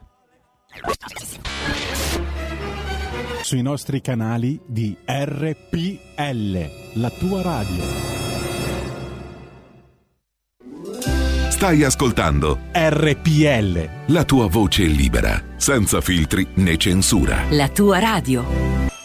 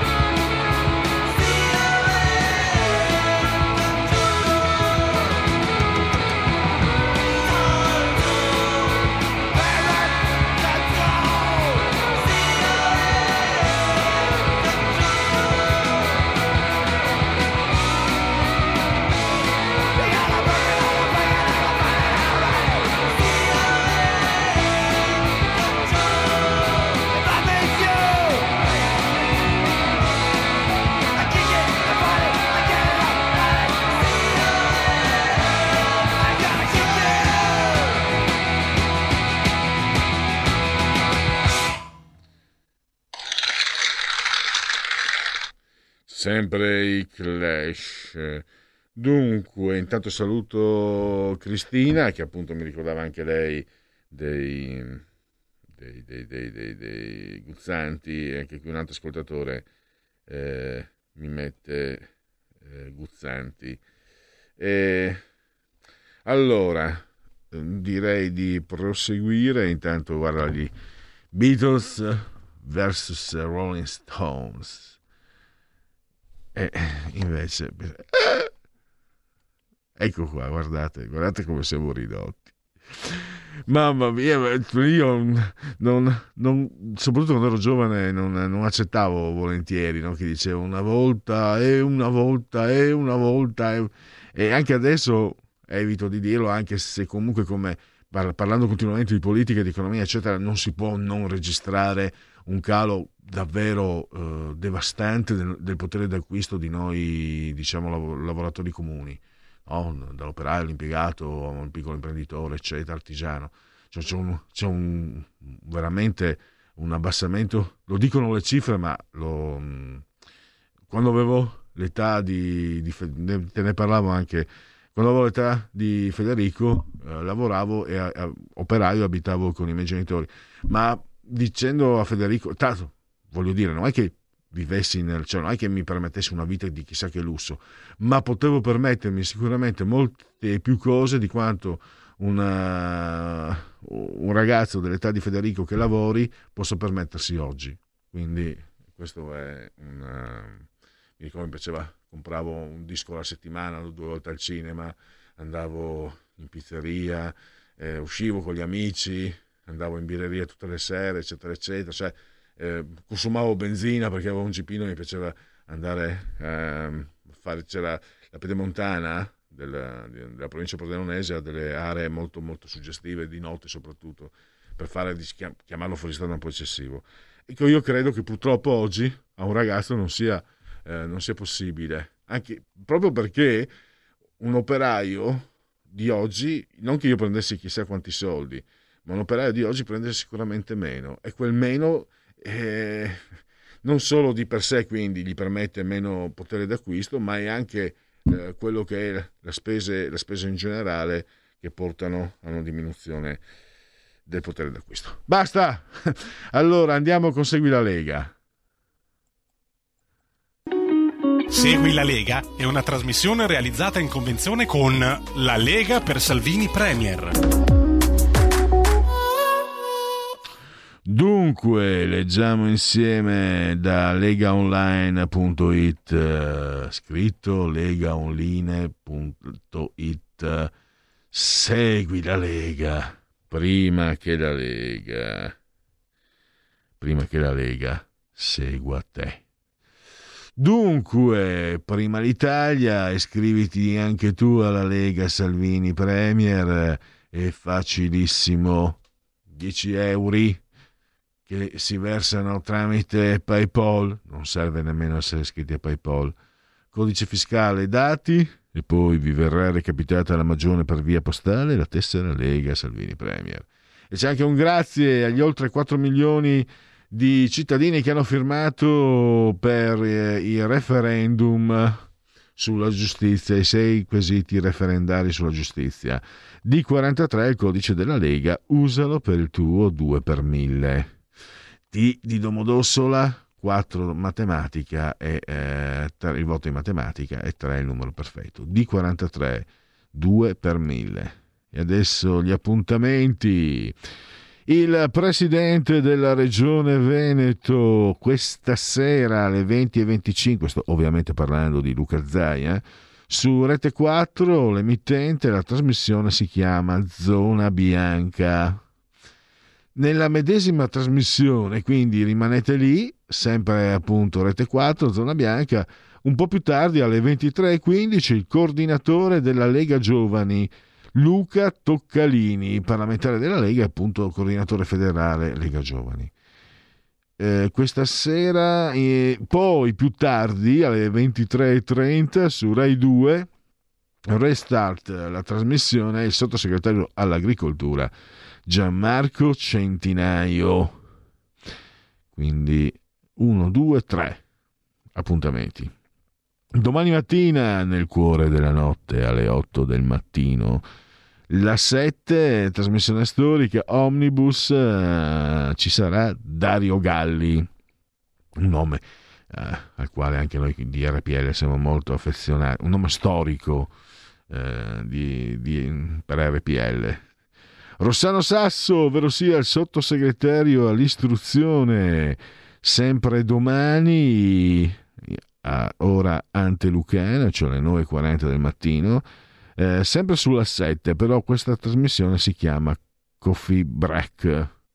Io dicevo sempre Coffee Break, mamma mia, il mio, cioè, non il mio inglese, non ce l'ho l'inglese, quindi non posso neanche dire il mio inglese. E ci spostiamo al weekend. Domenica con Mara Bizzotto, europarlamentare della Lega di Bassano. Che non, è, state attenti a dire Bassano, provincia di, di Vicenza, perché loro un pochino, insomma, eh, vuoi anche per il fatto che Bassano del Grappa è una città, di, eh, una delle più belle del Veneto, e anche molto grande. e, ogni tanto affiora come fenomeno carsico il desiderio di costituirsi provincia a sé. Ma non voglio derogare, vi ricordo quindi che domenica all'alba, cioè alle 9.45 del mattino, Rai 2, punto Europa, all'Europarlamentare Mara Bizzotto. E ancora europarlamentari, sempre domenica, eh, questa volta però su Rai News, lo Stato dell'Unione eh, alla mattina presto, cioè alle 11.30 del mattino, Antonio Maria Rinaldi. E infine scavalchiamo il weekend e approdiamo al primo giorno della prossima settimana, vale a dire lunedì 15 di novembre, nel pomeriggio alle 17.15, Sky TG24, la rubrica si chiama Economia, Massimo Bitonci. Ex ex sindaco di, scusami Federico, ho avuto una, una, pausa, ma non era una pausa craxiana, perché non mi ricordavo più il nome preciso. Lui è stato sindaco prima di Cittadella e poi eh, di Padova, quindi, e poi sottosegretario eh, e altro ancora, quindi sempre molto interessante. Basta, possiamo chiudere con Segui la Lega. Segui la Lega è una trasmissione realizzata in convenzione con La Lega per Salvini Premier. Che, che, che, tipo di composizione musicale è quella che fa da sottofondo questa sigla? È abbastanza particolare. Non lo so, ma è bellissima, mi è entrata in testa ormai. sì, eh, non è bello che l'oste eh, canti del suo stesso vino, però insomma Vincent ha fatto un gran lavoro qui, perché non è, sono dei suoni che non sono tanto, diciamo, eh, non li senti tutti i giorni questi tipi di suoni, no, questo, dai, bisogna che, che, mi ricordi di chiedere a, a Vincent proprio eh, quale sia la, la, la colonna sonora. Dunque, Pfizer o Moderna? O domande e risposte all'apertura del, del Corriere della Sera. Corriere.it Germania da zona rossa, 40.000 positivi in 24 ore, bisogna fare come l'Italia. Manovra dalle pensioni al taglio delle tasse. Cosa cambia? 119 articoli, abbiamo visto anche prima. Andiamo avanti con Repubblica.it. Vaccini, l'annuncio di speranza dal 1 dicembre, terza dose per chi eh, ha dai 40 60 anni, agguato a giocatrice del Paris Saint-Germain, sprangate le gambe da uomini mascherati, compagna di squadra arrestata come mandante. Sembra di risentire la vecchia vicenda di Tonia, la pattinatrice che fece eh, eh, sprangare la sua avversaria. E poi la bozza dell'accordo rinuncia al carbone e ai sussidi per i combustibili fossili, ma Greta rilancia, come per il Covid, l'ONU dichiari l'emergenza globale sul clima. Eh, mi sembra c'è una telefonata. Pronto? Sì, pronto, ciao, sono io. Ciao. Dunque no, eh, mi è piaciuto il discorso che hai fatto prima. I giovani di oggi non possono più fare le cose che avevano fatto i giovani, i, i giovani agli tempi forse di me. No, comunque, allora io mi ricordo, ho dato dentro una Vespa, un Vespino, attenzione, un Vespino, un mm Vespino, ho firmato un pacco di cambiali che non finiva più e mi sono preso una fetta. Basta, sto qua. Però ah. faglielo fare un giovane di adesso. Faglielo fare un giovane di adesso se è possibile. Non è possibile. Ciao. Ciao, ciao. Beh, eh, di fatti, per dire, lì fu merito di... Adesso scendiamo un po' nel confidenziale, ma e questa è una cosa che comunque serve per far capire. Nel 1987, è vero, vivevo con i miei genitori e praticamente ero, non avevo nessuna spesa, no? Perché... Però, per esempio, io mi sono comprato all'epoca eh, il, um, il um, fuoristrada Suzuki, Suzukino, Samurai, che però all'epoca aveva un costo non indifferente. È vero che fu merito di mio papà che riuscì a trovarlo di importazione, per cui lo pagai invece di 17-18 milioni, lo pagai intorno ai 14, credo, qualcosa del genere, che era comunque una cifra importante ma io riuscii a ripagare in tre anni, pagai anche in meno di tre anni, riuscii a ripagare e in più senza intaccare il tipo di vita che conducevo. Quindi in, in vac- in, ad agosto andavo in vacanza, eccetera, eccetera. No, mi ha fatto venire in mente questo è quello che diceva proprio Manzoni. Poi mi piace il Vespino e si è preso l'alfetta. Bellissimo. Allora. Eh, Roma cerca intese per spedire i rifiuti in mezza Europa, ma intanto le strade tornano sporche. Sfruttamento rider, ora vengono pagati al minuto e se superano i tempi di consegna arriva la sospensione. Eh, ANSA, terza dose dal 1 dicembre per la fascia 40-60 anni. Eh, Lombardia ha avviato in Consiglio regionale esame, esame per la riforma della sanità. Eh, vediamo cosa ha detto Salvini su Quirinale, manovra e Covid. Eh, conferenza stampa, poi magari lo leggeremo con calma perché adesso dobbiamo, dunque l'apertura di Dagospia invece eh, Icardi ha fatto Cilecca. Com'è possibile? Non abbiamo fatto sesso perché Icardi non gli si è drizzato. La Cina Suarez avrebbe raccontato a Vandanara il motivo per il quale i due non avrebbero fatto sesso durante la notte a Parigi. Il bomber dalle polveri bagnate aveva detto ai compagni del PSG che con la Cina c'erano stati solo baci perché lui aveva la febbre. Cioè, se avete visto, se andate a vedere chi è la Cina Suarez, Morito, che succede? Cina Suarez sarà un, un, un duro rimpianto. Allora, ho tre minuti per, per i genetriaci, quindi lo facciamo unplugged genetriaci, ricorrenze, commemorazioni del vigesimo giorno di Brunei, mese del calendario repubblicano. Harry Morton Stanley individuò nel 1871 l'esploratore scomparso David Livingstone.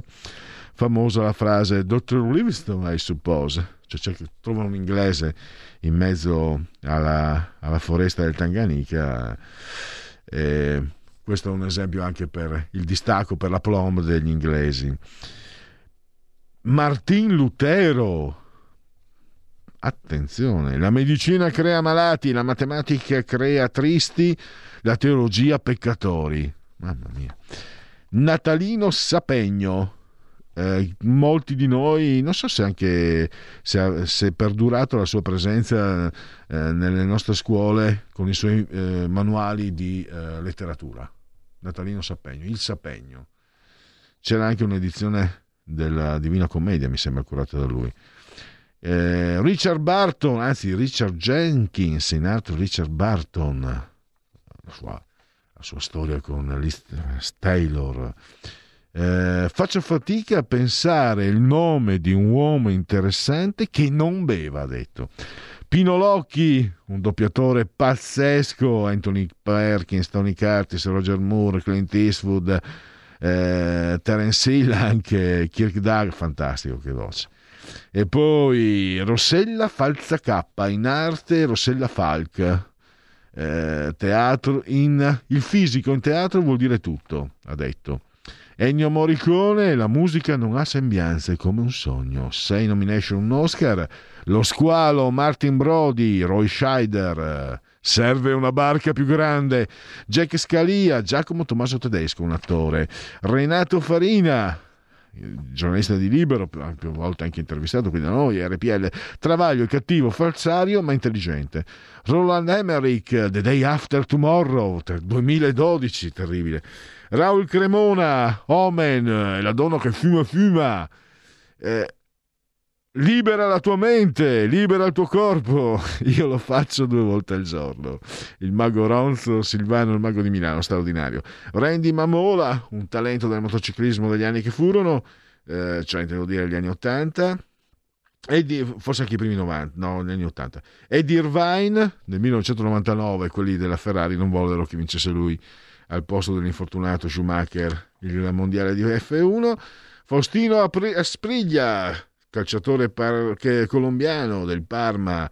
Deborah Serracchiani, la frangetta più corta del nord-est. E Federico Di Marco, da Porta Romana all'Inter promette bene. L'avevo visto io 5-6 anni, aveva 17-18 anni, era in amichevole, in ritiro con era C'era Mancini. Ho detto, ma è forte sto ragazzo, è forte. Poi l'hanno mandato in giro per il mondo. Quest'anno finalmente si sta firmando. Sono contento per me, per la Benamata e per lui che ha anche cuore, eh, cuore nerazzurro puro. Allora, subito, subito, immediatamente Gianluca canta la messa per Qui Parlamento e poi dopo le 17 le chiacchiere stanno a zero con Alessio Musella. Qui Parlamento. Grazie Presidente. Parto con una premessa che credo che non ci sia un italiano di buon senso che non sia d'accordo sul, sul superamento di, questo, di questa annosa questione che ha fatto milioni di vittime innocenti e parto da una riflessione. Il 4 aprile si celebra la giornata indetta dalle Nazioni Unite secondo la risoluzione Ares della numero 60 del 97 che promuove la conoscenza del problema delle mine e degli ordignini esplosi. Come già ricordato dai colleghi prima, sia il Trattato di Ottawa che la Convenzione sulle munizioni cluster del 2008 rappresentano le cornici legali internazionali di riferimento per impedire uso, produzione, commercio e stoccaggio di queste armi subdole e tuttora purtroppo ancora attive nel mondo. Ordigni capaci di uccidere o mutilare irreversibilmente esseri umani in un solo secondo e ce ne sono ancora in giro milioni. Giusto per fare un esempio, durante la guerra tra Iran e Iraq dal, dal 1980 al 1988 furono disseminati più di 10 milioni di congegni esplosivi, molti dei quali acquistati anche in Italia. Le operazioni di bonifica in quell'area non è ancora finita e molti ragazzi continuano a morire a distanza di anni. In occasione dello scorso 4 aprile, Jody Williams, premio Nobel per la pace nel 97 per la campagna internazionale antimine, ha voluto mandare un messaggio molto importante. Mettere definitivamente al bando le mine antiuomo, così come investire in strutture e in programmi di riabilitazione per le centinaia di migliaia di persone rimaste ferite nei tanti conflitti nei quali si è fatto uso di questi armamenti non è solo un fatto di giustizia o di risarcimento del male fatto. Significa anche liberare risorse da destinare a piani per migliorare le condizioni di vita di quelle popolazioni che fuggono da guerre, spesso combattute, facendo proprio uso di mine antiuomo. La Nobel statunitense allarga l'orizzonte e, guardando alle tragedie del presente, dalla Siria alla guerra dimenticata in Yemen, rilancia la sfida del disarmo. È un problema di leggi nazionali, ma anche di volontà di applicarle su scala internazionale. Si vis pacem para bellum. Da Platone a Napoleone è un motto che sicuramente ha un valore, però immaginare un mondo senza mine, le cui vittime troppo spesso sono persone innocenti, non è un'utopia, ma un sano principio di realismo e un obiettivo che va posto. Per questo è importante la costruzione di movimenti che parta da opinioni pubbliche e arrivi a influenzare i centri politici decisionali di tutto il mondo. L'Italia può passare dal triste primato di paese produttore a paese in prima linea per lenire le sofferenze causate da queste origini. Questo provvedimento, come dicevano prima i colleghi giustamente e anche il rappresentante del governo, era già stato approvato in via definitiva da entrambi i rami del Parlamento durante la precedente legislatura, ma non è potuto entrare in vigore per un mancato coordinamento con l'articolo 7 della legge 14 di giugno 2011 numero 95. Il vulnus costituzionale era stato prontamente corretto dalla Commissione Finanze e Tesoro che ne aveva concluso la revisione del testo senza però poter procedere però alla calendarizzazione e discussione d'aula per l'imminente scioglimento della Camera. Le mine eh, anti-uomo sono al bando dal 1999 ma continuano ad esplodere ed uccidere. Eh, anche in questo caso, come ricordato prima dai colleghi, ogni anno 6.400 persone perdono la vita, colpe, eh, per, eh, la vita, per, colpa delle mine antiuomo e per il 92% si tratta di civili. Alcuni li chiamano effetti collaterali. Secondo il rapporto Worldwide Investments in Cluster Munitions and Shared Responsibility del 2017, redatto dall'associazione olandese Pax, negli ultimi quattro anni 31 miliardi sono stati investiti in aziende che producono eh, munizioni a grappolo concentrate principalmente su sei aziende, delle quali due in Cina, due in Corea del Sud e due in Occidente. 88, come ricordava prima il collega Ungaro, sono stati gli istituti finanziari che in modo differente vietano gli investimenti nel settore, 166 le istituzioni finanziarie di 14 paesi coinvolti a vario titolo nel finanziamento della filiera delle armi. Eh, reporter di guerra, Gino Strada, come ricordava prima il collega del PD, hanno raccontato ciò che è capitato loro di vedere con i loro occhi in aree di guerra dove lavoravano dall'Afghanistan alla Somalia, dal Ruanda alla Bosnia, l'atroce storia e il funzionamento di alcune di queste bombe utilizzate in tutto il mondo. È un fatto comunque che ogni ora almeno una persona muore a causa di un ordigno esplosivo di una mina. Dagli ultimi dati del 2019 sono circa 7.000 le vittime di questo tipo di armi e residuati bellici oltre 3.000 morti e quasi 4.000 feriti. Il 54% di essi sono bambini. L'alto numero di vittime si registra nei paesi con, chiaramente coinvolti in conflitti armati, in particolare Afghanistan, Mali, Myanmar, Nigeria, Siria, Ucraina. Dalla sua prima edizione nel 1999 il Landmine Monitor Report eh, conta il numero di vittime e identifica per difetto più di 130.000 vittime di mine o residuati bellici esplosivi sparse sulla Terra. Al fine di contrastare armi tanto infide e disumane, il 3 dicembre del 97 viene istituito il Trattato di Ottawa con la firma dei 122 Stati, i quali si impegnano a osservare diversi obblighi per lo smantellamento delle mine antipersona. Innanzitutto devono impedire ogni produzione, uso, stoccaggio e esportazione di ordigni antipersona, quindi distruggere tutte le mine esistenti nei rispettivi arsenali, ancora bonificare le aree minate nel proprio territorio, infine fornire assistenza tecnica e finanziaria per l'operazione di sminamento e l'assistenza alle vittime.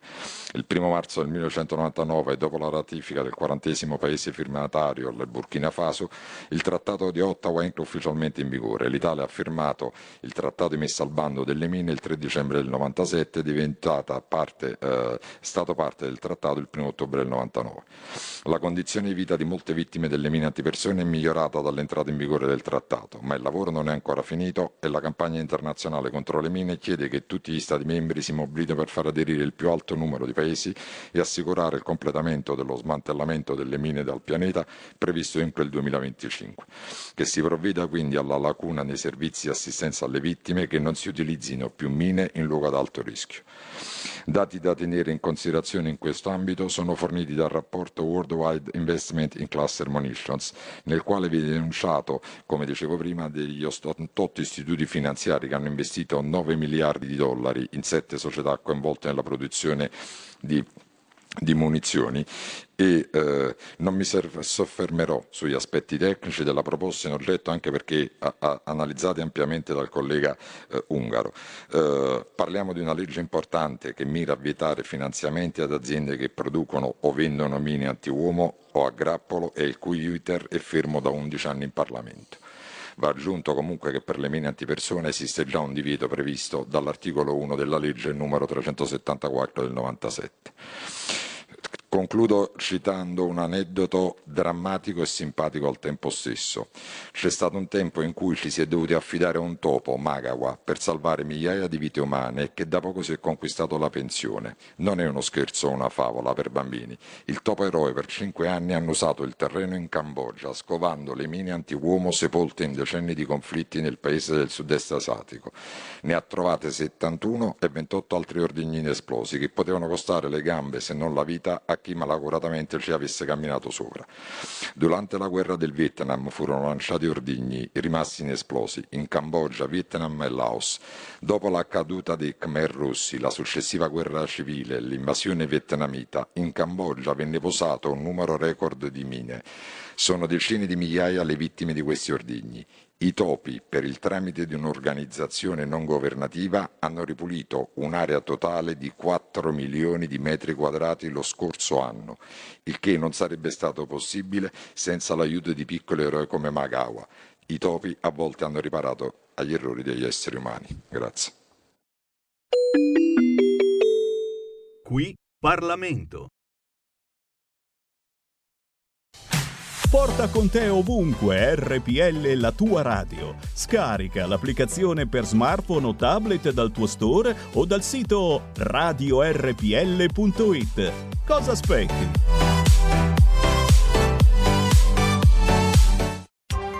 Coming Soon Radio, quotidiano di informazione cinematografica.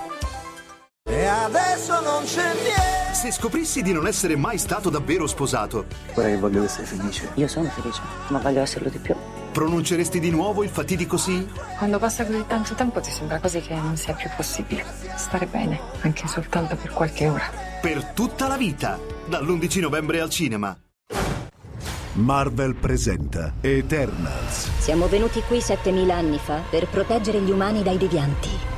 Quando ami qualcosa, la proteggi. A novembre. Perché non avete combattuto Thanos? Ci è stato ordinato di non interferire in conflitti che non coinvolgessero i devianti. Da chi? Eternals, dal 3 novembre, solo al cinema. Ho visto una ragazza assassinata nel passato. Devo scoprire cosa le è successo. Un omicidio nel passato. Pensa che sia stata una visione del passato. Un mistero nel futuro. Dove vai? Non sono solo sogni, sono davvero accaduti. Ultima notte a Soho, da giovedì 4 novembre solo al cinema.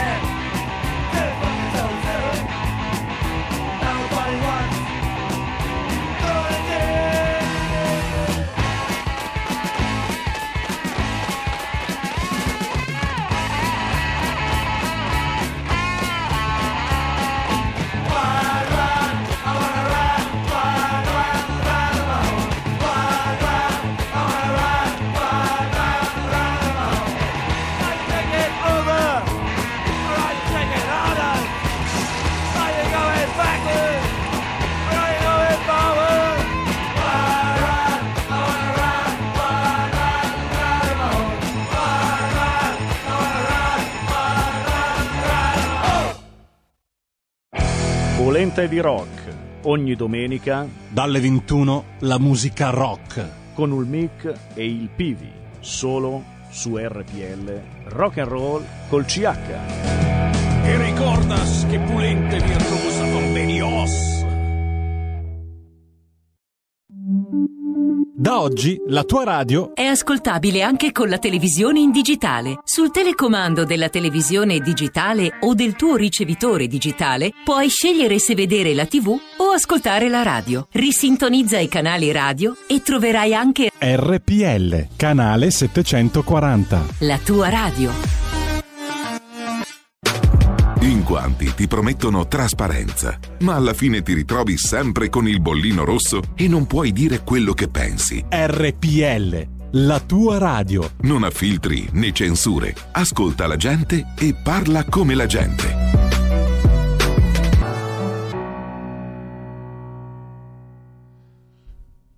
Mercoledì ed è arrivato il momento, alle 17.05 puntualmente, delle chiacchiere che stanno a zero. Rubrica di e con Alessio Musella, autore ed editore. Benvenuto Alessio. Grazie mille, buongiorno a tutti, buon pomeriggio.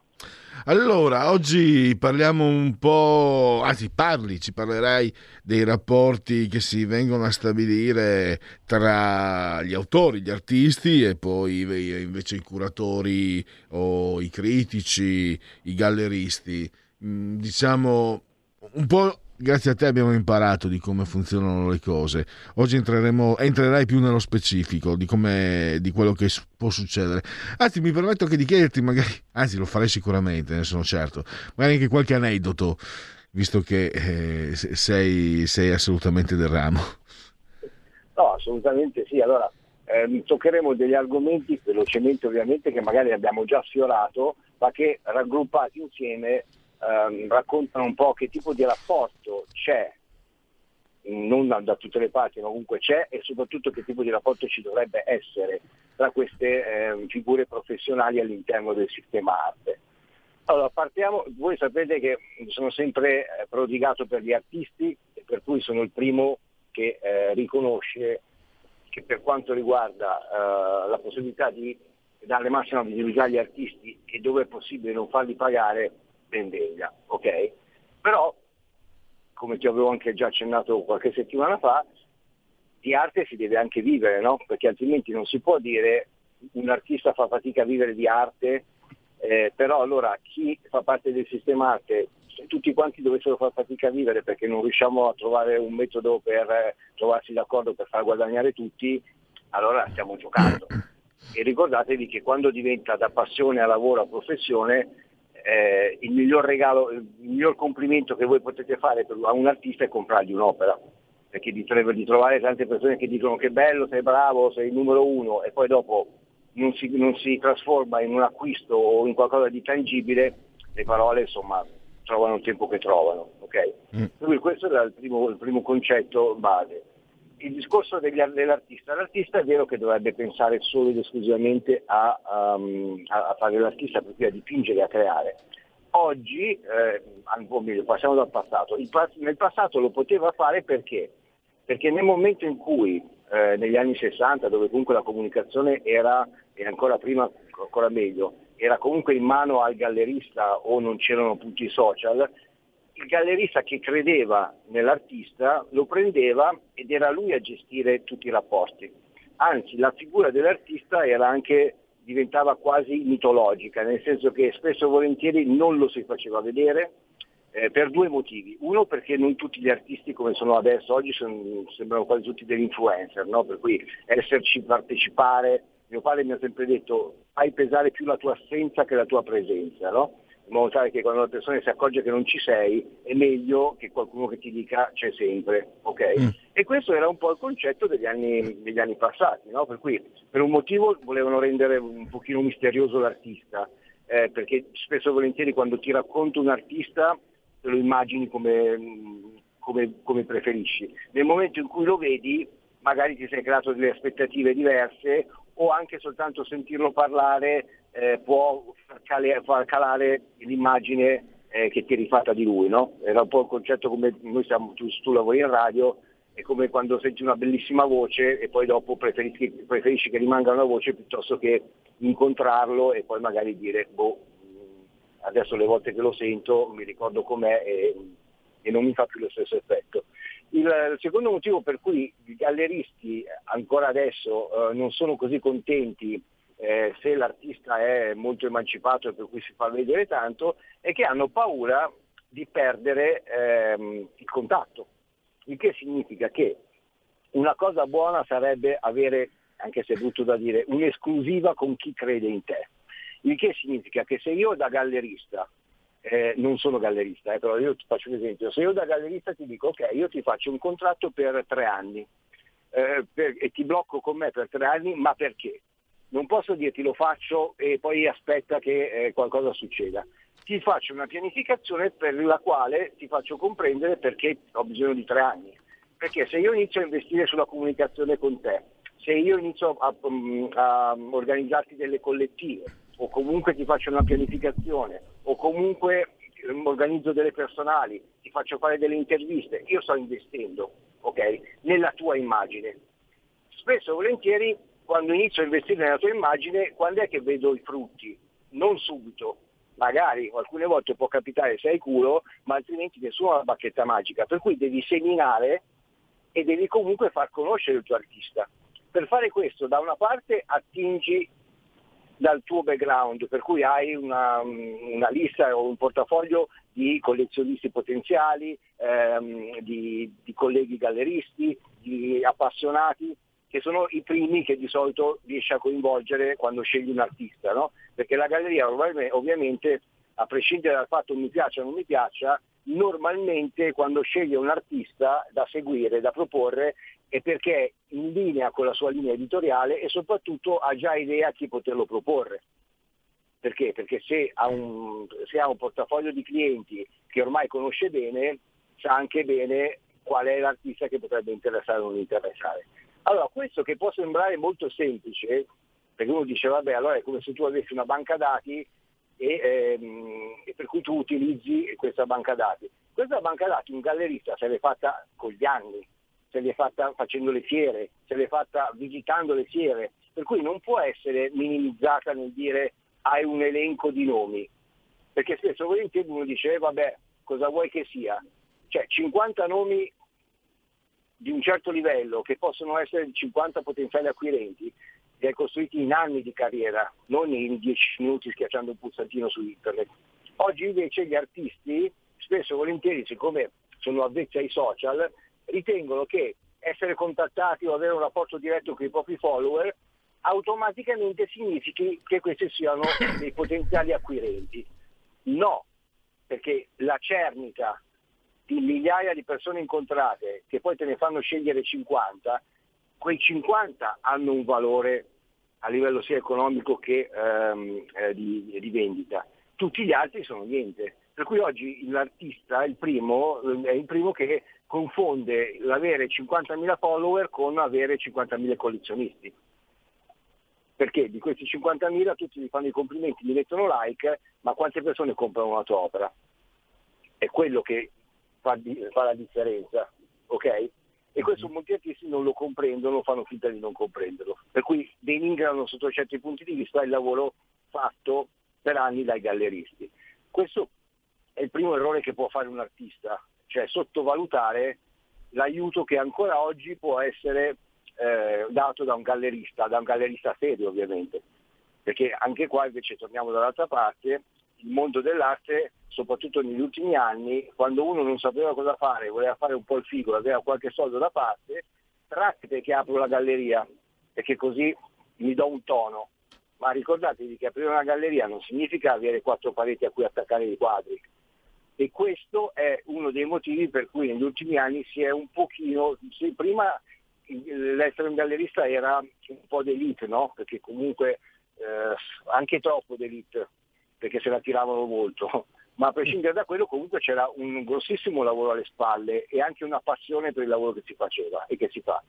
Oggi invece molti sono infatti che aprono e chiudono, che però hanno, pensavano e pensano di poter fare i soldi affittando le famose pareti e poi di arte le capiscono fino a un certo punto Oppure la cosa peggiore, mi hai, raccon- mi hai parlato di un aneddoto, io collaboravo con una galleria sui Navigli a Milano che aveva una posizione eccezionale, perché ricordatevi che la visibilità è data anche dal passaggio, non significa per forza che la gente debba entrare in una galleria. Se tu hai delle buone vetrine, anzi è più facile che la gente le osservi quando sei chiuso, ok? O quando o non per forza debba entrare, perché c'è ancora oggi il problema che entrando in galleria molta gente si sente a disagio. Per cui se tu hai un buon passaggio, quello è comunque una buona garanzia eh, per quanto riguarda, ripeto, non la vendita ma la visibilità. Allora io ero un consulente anche comunicazione e per cui la prima cosa che avevo detto a questa galleria era scusami perché invece che avere le Claire chiuse non fai quelle ehm, a rombo, ovviamente, mm-hmm. quelle quelle che comunque sia, anche quando sei chiuso, se c'è la luce dentro, la gente osserva quello che c'è all'interno. Perché? Perché tu sei in una posizione dove normalmente sui navigli passano migliaia di persone e per cui il tuo plus rispetto a un'altra galleria è proprio il, poter essere visto. Sì, sì, sì, sì, sì, sì, ancora oggi hanno la Claire chiusa. In più hanno degli orari che conoscono soltanto loro e per cui più, sono più le volte che è chiusa che è aperta, per cui a livello di visibilità è praticamente zero. Detto questo, i personaggi in questione, soprattutto uno, era mm, avvezzo a fare le, mm, le collettive. Le collettive di chi? Non c'era una linea editoriale, in poche parole il primo che arrivava ed era disposto a pagare entrava in collettiva.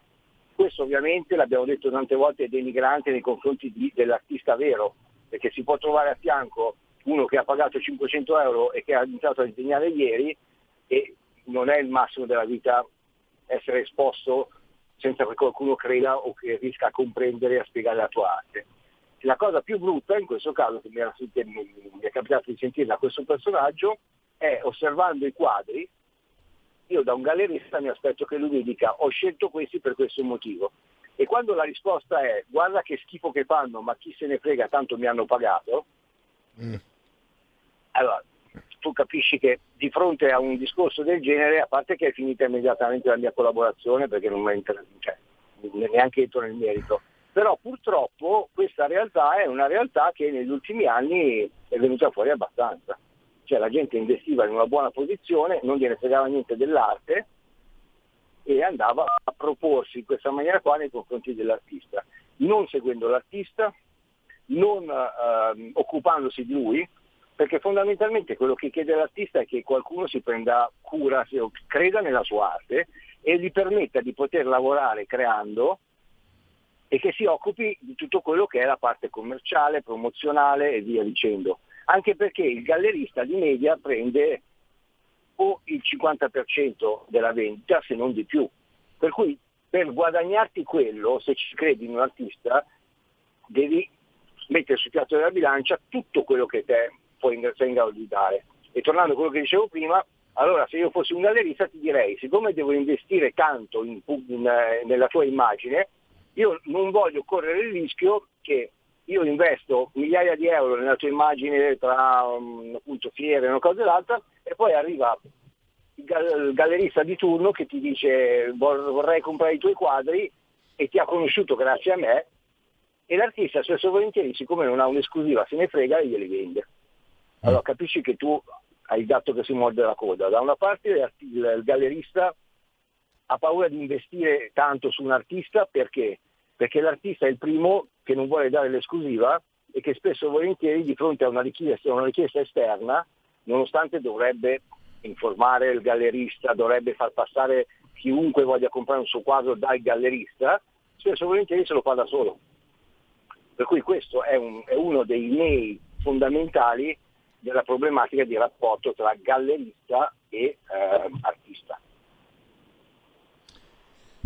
Pronto? Sì, sì, sì, mm, ti ah, sentivo. Eh, stavo pensando, eh, allora chiaramente il mordi e fuggi che normalmente comunque non porta granché da nessuna parte, eh, lì è particolare. Mi sembra di capire che mh, mm, causi mm, particolari mh, problematiche no? e fare terra bruciata, quindi vuol dire rovinare anche il terreno per chi viene dopo. Eh beh sì, perché comunque sia tu alla fine non stai dando niente, puoi essere fortunato perché magari in alcuni casi puoi aver venduto dei quadri, ma quello che chiede un artista è una continuità, è creare una carriera, per cui consigliarlo anche, su quali sono le cose da fare e da non fare, oppure magari arrivano un, un sacco di eh, proposte agli artisti legate a um, personali, biennali, adesso cioè, una volta la biennale era quella di Venezia, adesso c'è la biennale anche del, uh, di, di, Quarto Giallo, voglio dire, con tutto rispetto per Quarto Giallo, però siccome si riempiono la bocca parlando di biennale, allora la gente in automatico dice ah, che biennale vuol dire semplicemente che viene fatta ogni due anni, cioè? Cioè, per cui non è che, che ci sia um, qualche cosa di, di, speciale nel dirlo, però la gente si riempie la bocca. Allora io come consulente o art advisor, quando mi capita, quando seguo degli artisti, la prima cosa che chiedo, perché loro mi dicono allora selezioni tutto tu, quello che dobbiamo fare noi? Assolutamente no. Io posso darvi dei consigli su delle cose che ritengo che possono essere interessanti per la vostra carriera, ma tutto quello che vi arriva dall'esterno me lo potete far vedere e io vi posso dire e spiegare il motivo perché una cosa potrebbe essere interessante e l'altra no.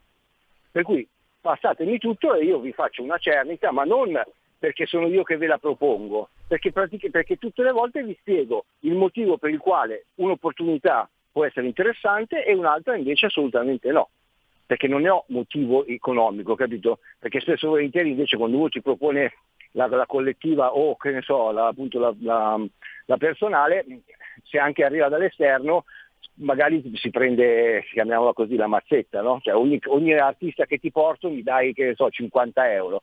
Allora in quel caso, a parte che è la guerra dei poveri, ma in quel caso tu non stai facendo il bene dell'artista, tu stai facendo il bene del tuo portafoglio. Per cui una cosa che dico agli artisti sempre è imparate ad analizzare se una cosa per la vostra arte, la vostra creatività va bene o no.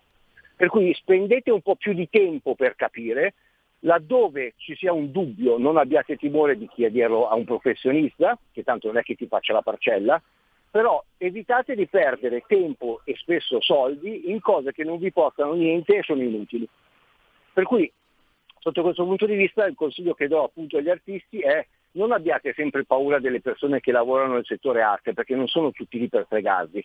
In alcuni casi un consiglio vi può salvare da una figuraccia, da una spesa inutile e soprattutto da un errore, perché alcune volte eh, scegliere di seguire o di partecipare a una cosa piuttosto che un'altra può inficiare anche la carriera. Ma si può paragonare un po' a quello che è il ruolo eh, dei procuratori? Eh, no, non si può paragonare, però eh, affinità e differenze tra il ruolo di, di, un curatore, di un gallerista e il ruolo che, non so, è quello dei procuratori per quanto riguarda i personaggi dello spettacolo o anche dello sport? Ma allora, sembra brutto da fare come esempio, ma non è brutto. Allora, mi hai parlato del curatore. Ti ricordi quando parlavamo della, della mostra che tu hai visto a Venezia dove c'era Pollock? Sì, sì, sì, sì, Che tu hai detto, cavolo, io però sono entrato, me l'hanno fatto vedere in una certa maniera. Allora, il curatore è proprio quello che deve comprendere l'arte della, dell'artista, appunto la sua creatività, saperla raccontare, ma dialogando con l'artista, non inventandosene, per cui comunque deve essere qualcosa di reale, e poi nella parte curatoriale significa anche che quando c'è una mostra lui ti cura come riuscire a mettere al massimo in evidenza la tua arte perché è importante come abbiamo detto, no? tu hai visto un Pollock a Venezia, eh, ti è rimasto impresso, l'hai rivisto due anni dopo in un'altra situazione e neanche, cioè, non ti ha fatto nessun effetto. Vedi, quello è un errore curatoriale, per cui il curatore deve essere anche un art director, e cioè deve capire come riuscire a mettere eh, nelle condizioni della tua arte di essere percepita al massimo. Okay? Per cui al di là di scrivere dei testi, poi deve sapere anche come presentare le tue opere ok, al meglio. Chiaro. Il critico è un altro, il critico è una cosa che scrive e basta, mette in contatto, cioè mh, mm, prende dei riferimenti dal passato piuttosto che però il critico viene chiesto di scrivere o di parlare. Al curatore invece viene chiesto eh, di, di poter proporre al meglio le opere, che sono due cose diverse. Per cui sì, in teoria eh, il curatore di immagine, chiamiamolo così, o curatore come tu hai voluto, in teoria curatore, gallerista e, mh, e, ehm, e critico dovrebbero far parte di un team pronto a spingere il proprio artista.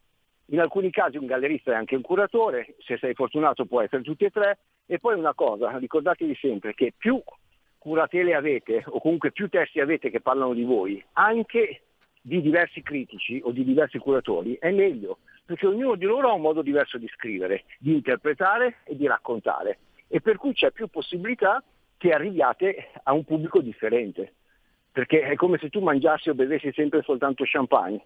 Alla fine diventa noioso anche quello. Per cui voi dovreste avere, ho fatto un esempio, una metafora che può sembrare strana, però fondamentalmente tu devi avere al tuo tavolo tante bottiglie da poter scegliere che cosa vuoi bere oggi e che mhm. cosa vuoi bere domani. Per cui non, anche se molti adesso mi spareranno, se avete un curatore che vi segue da una vita, va benissimo, continuate con lui, però se avete l'opportunità di farvi scrivere un testo anche da qualcun altro, fatelo, perché magari anche voi stessi vi troverete meglio o quantomeno avrete un'idea di un'altra testa come interpreta o come vede le vostre opere. Per cui non, non rimanete soltanto su un unico binario per, per comodità. E me stavo pensando, eh, capi, capita sicuramente, abbiamo anche fatto cenno, eh, magari si propone un artista presunto, uno che non ha, che non ha le qualità. Come, come, si comporta un gallerista, un curatore, un critico? Allora, per quanto se uno è serio, deve comprendere che se è quello della domenica gli deve dire ti vuoi divertire? vuoi dire che hai fatto una personale che hai fatto? Ok, la puoi fare, puoi spendere dei soldi, ma, vai, ma guarda che comunque un conto è eh, organizzare un vernissaggio perché agli amici fai vedere che sei andato in galleria, un conto è creare una carriera. ok? Per cui in teoria bisognerebbe comprendere se uno ha talento o no, se non ce l'ha bisognerebbe avere il coraggio di dirglielo e per cui in quel caso fare un passo indietro e neanche prendergli una lira, cioè gli dici guarda per me no. Poi per carità magari hai sbagliato e questo diventerà il baschià della situazione. Però se hai un minimo di criterio e di conoscenza, ti conosci al volo se è una cosa già vista, se ha qualcosa dietro, se lo fa per hobby, se... perché attenzione, quando poi ti impegni con un artista, lui ti deve seguire. Non è che dopo un mese ha cambiato idea, perché tu ti stai impegnando. A me è capitato di, di credere negli artisti e dire ok, queste sono le tappe da fare, iniziamo? Iniziare vuol dire che io spendo anche la mia faccia, la mia credibilità. Nel momento in cui tu dopo due mesi ti sei rotto le scatole perché hai deciso che non vuoi più dipingere, la figura del cacchio la faccio io. Perché chi ho proposto? Capito? Per cui bisogna stare molto attenti da tutte e due le parti. In linea di massima a me capita spessissimo che mi chiedano cosa ne pensi di questo o ho un amico che. E io sono sincero. Adesso mi è capitato, dovrò incontrare un artista eh, di cui non faccio il nome, ma tra qualche giorno, eh, ero molto scettico, perché, ero, perché comunque sono parto sempre abbastanza scettico, ho visto le opere, mi sono piaciute, ho visto che c'è qualcosa su cui raccontare, di cui raccontare e la incontro molto volentieri perché so che posso fare qualcosa per lei. Altrimenti le avrei detto no, grazie. Questa è la serietà. Però molti invece pur di prendere i soldi, come, come nella musica, quanti, can, quanti, cantanti che non andavano da nessuna parte ci sono, però quando ci credono, e ci sono soprattutto i genitori che ci credono, ci sono scuole di canto piene di persone di mm, vocal coach e quant'altro che prendono dei soldi avendo già nella loro testa che questo qui, a parte a cantare al karaoke, non andrà da nessuna parte. Quella si chiama non serietà e questo esiste in qualsiasi tipo di settore. Nell'arte a prescindere che molti artisti o presunti tali si sentono tutti quanti Van Gogh, per cui occhio a dire a un artista che, mm, che non va da nessuna parte perché potrebbe stirarti in macchina, però se vuoi essere sincero e vero, puoi dare dei consigli per come rendere più piacevoli o più vendibili le opere. Sono dei consigli. Poi la bacchetta magica non ce l'hai. Il consiglio lo si dà a tutti, però se devi decidere di investire anche del tuo tempo e la tua credibilità in un artista, devi vederci qualcosa, altrimenti stai perdendo e stai facendo perdere tempo. Beh, mi sembra che questa un po' sia la tua linea, anche proprio la tua professionalità, no? la, la, tua linea, la tua stella polare eh, assoluta. credo che sarebbe molto bello se ovunque, non solo nel mondo dell'arte, venisse seguita questa, questo percorso, questo tracciato. Alessio, siamo arrivati alla fine purtroppo. Io ti eh, ringrazio, le chiacchiere stanno a zero, finisce qui per oggi, ma ritorna la prossima settimana, mercoledì prossimo, sempre con, Aless- con Alessio Musei, l'autore editore, che saluto e ringrazio. Ciao Alessio. Grazie a te, un abbraccio. E siamo, siamo davvero alla fine. Vediamo. Allora. Qui scrive, sono Leonardo, turiamoci il naso e votiamo DC. È stato uno dei grandi marchi di Leopoldo Longanesi, padre morale e spirituale di Indro Montanelli. Non era per correggere nessuno, ovviamente, ma visto che trovo, che trovo attualissimo e correttissimo, oggi come oggi, al tuo contrario, lo trovo correttissimo, visto che molti nella nostra area sono stati a casa l'ultima tornata elettorale. Gli altri a votare ci vanno sempre. Eh, io invece non sono d'accordo, ho capito quello che vuoi dire, Leonardo, però eh, io, io, facciamo un riferimento storico. Penso che ai cittadini italiani, eh, prospettando che non fossero di sinistra, prospettare e sventolare lo spauracchio comunista non abbia fatto bene. E, e forse è anche colpa nostra, di noi cittadini italiani, che magari eh, non abbiamo avuto il coraggio di chiedere, non, non, siamo stati capaci di chiedere una proposta ben diversa da quella della democrazia cristiana, cioè un partito liberale, ma non, non il PLI un, una forza liberale. Comunque il dibattito resta aperto, ti ringrazio eh, per, per, il messaggio. E grazie a Federico il Grande, assiso sulla terrore di comando energia tecnica, grazie a voi per aver scelto eh, anche oggi il punto politico di RPL. Buon proseguimento con Marco Castelli che vi aspetta nella sua area di servizio e sta partendo, sta partendo la, campagna, la nuova campagna abbonamenti di RPL. Avete ascoltato Il punto politico.